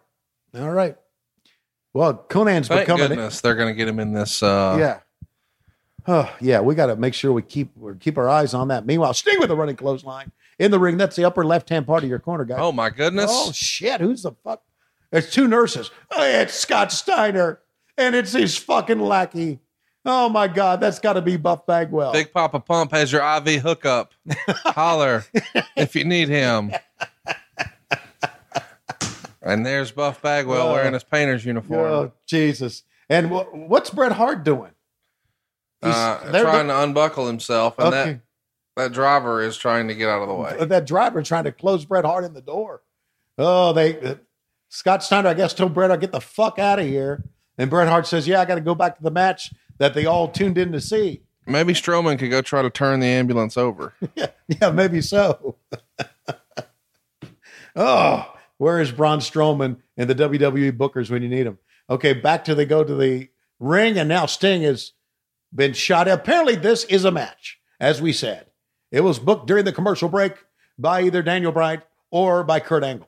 Who fucking knows? Oh, and here comes Bret Hart limping back in. Conrad, I'm not so sure he should come into the ring. He may be too hard. He may, I mean, we're talking about your career here, right? His career's on the line. You know, he could do permanent Oh. damage to that knee.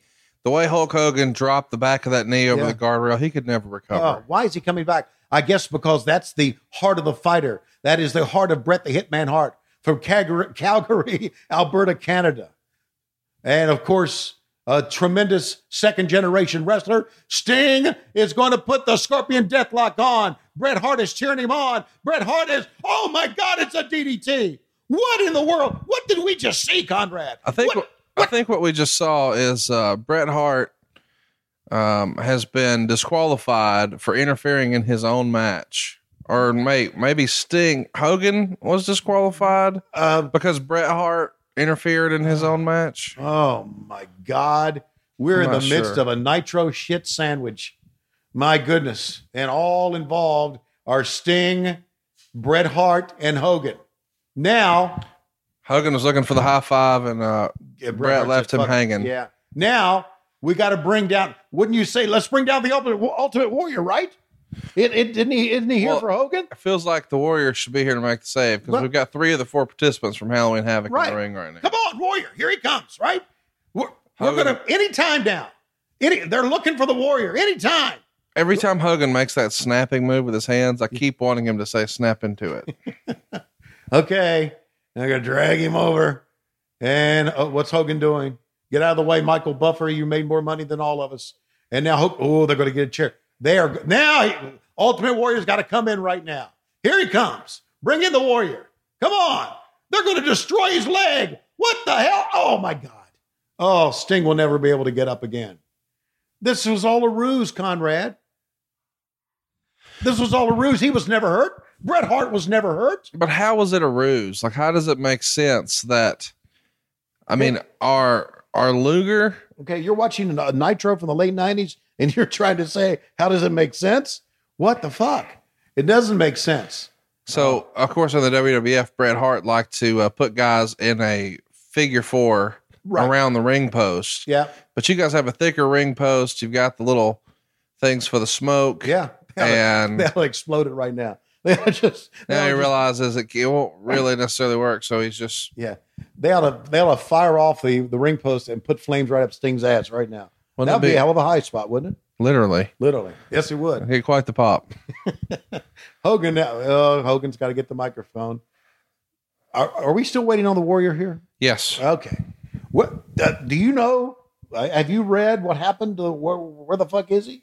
Uh, there was a, blown up in the what back? was described by Dave Meltzer as a massive miscommunication, Oh, okay. and the show goes off the air three minutes uh, early because they're just tired of waiting. Wow, here comes Konnan. I love Konnan, but my God, there's no pop here. Everybody's waiting on. Let's uh, be clear.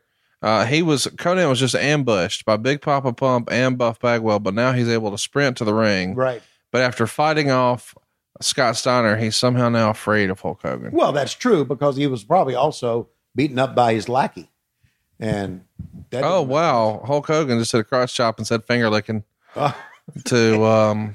oh, and Luger's there, so Luger's there Oh, to help his longtime friend Sting. and yeah, they're gonna help Sting off, and then the Warrior's going to come in, right? Lots of knee injuries going on here. You know, Bret's right knee earlier, now Sting's left knee. It's like the hokey pokey. Yeah. Okay, and look at this. My God. Can I ask you point blank here, fans? Is this what you wanted to see? I know we're armchair booking, but didn't we want to see for the first time ever Hogan and Bret Hart? And what did we get? We got about three minutes of Hogan working on a knee, match over.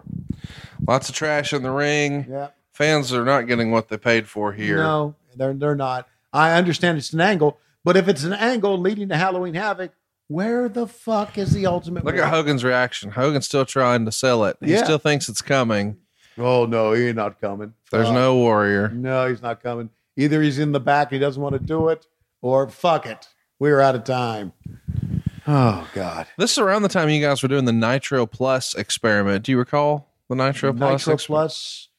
I don't, but it sounds like an Eric Bischoff deal. The concept was it was uh, on Direct TV, and you could watch during the commercials, and then after the show and off the air, and you could do that for just a couple bucks. And uh, Lee Marshall would be the guy on the call. Okay, They ran out Lee to do the call. That's Yeah. right. Yeah.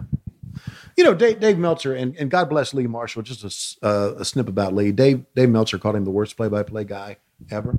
I like Lee. Who was the worst? Who was the worst play-by-play guy Mhm. ever?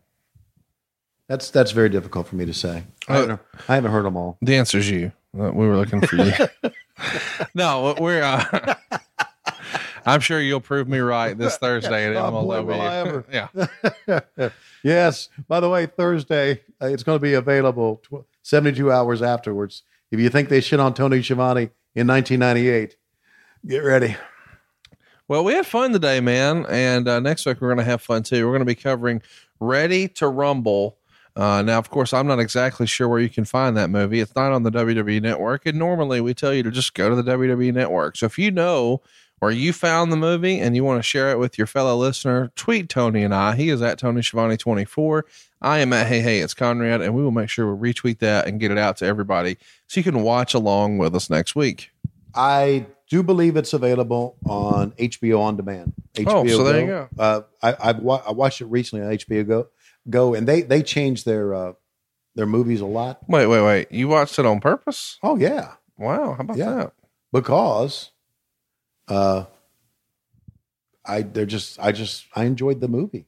Wow. You didn't like it? I mean, it was okay, but I can't say that I've watched I it mean, recently. It's we had Martin Landau in that movie, an Oscar uh, winner, right? No. Didn't, didn't he win for Ed Wood? Didn't he win a Best Supporting Actor when he played Bela Lugosi in Ed Wood?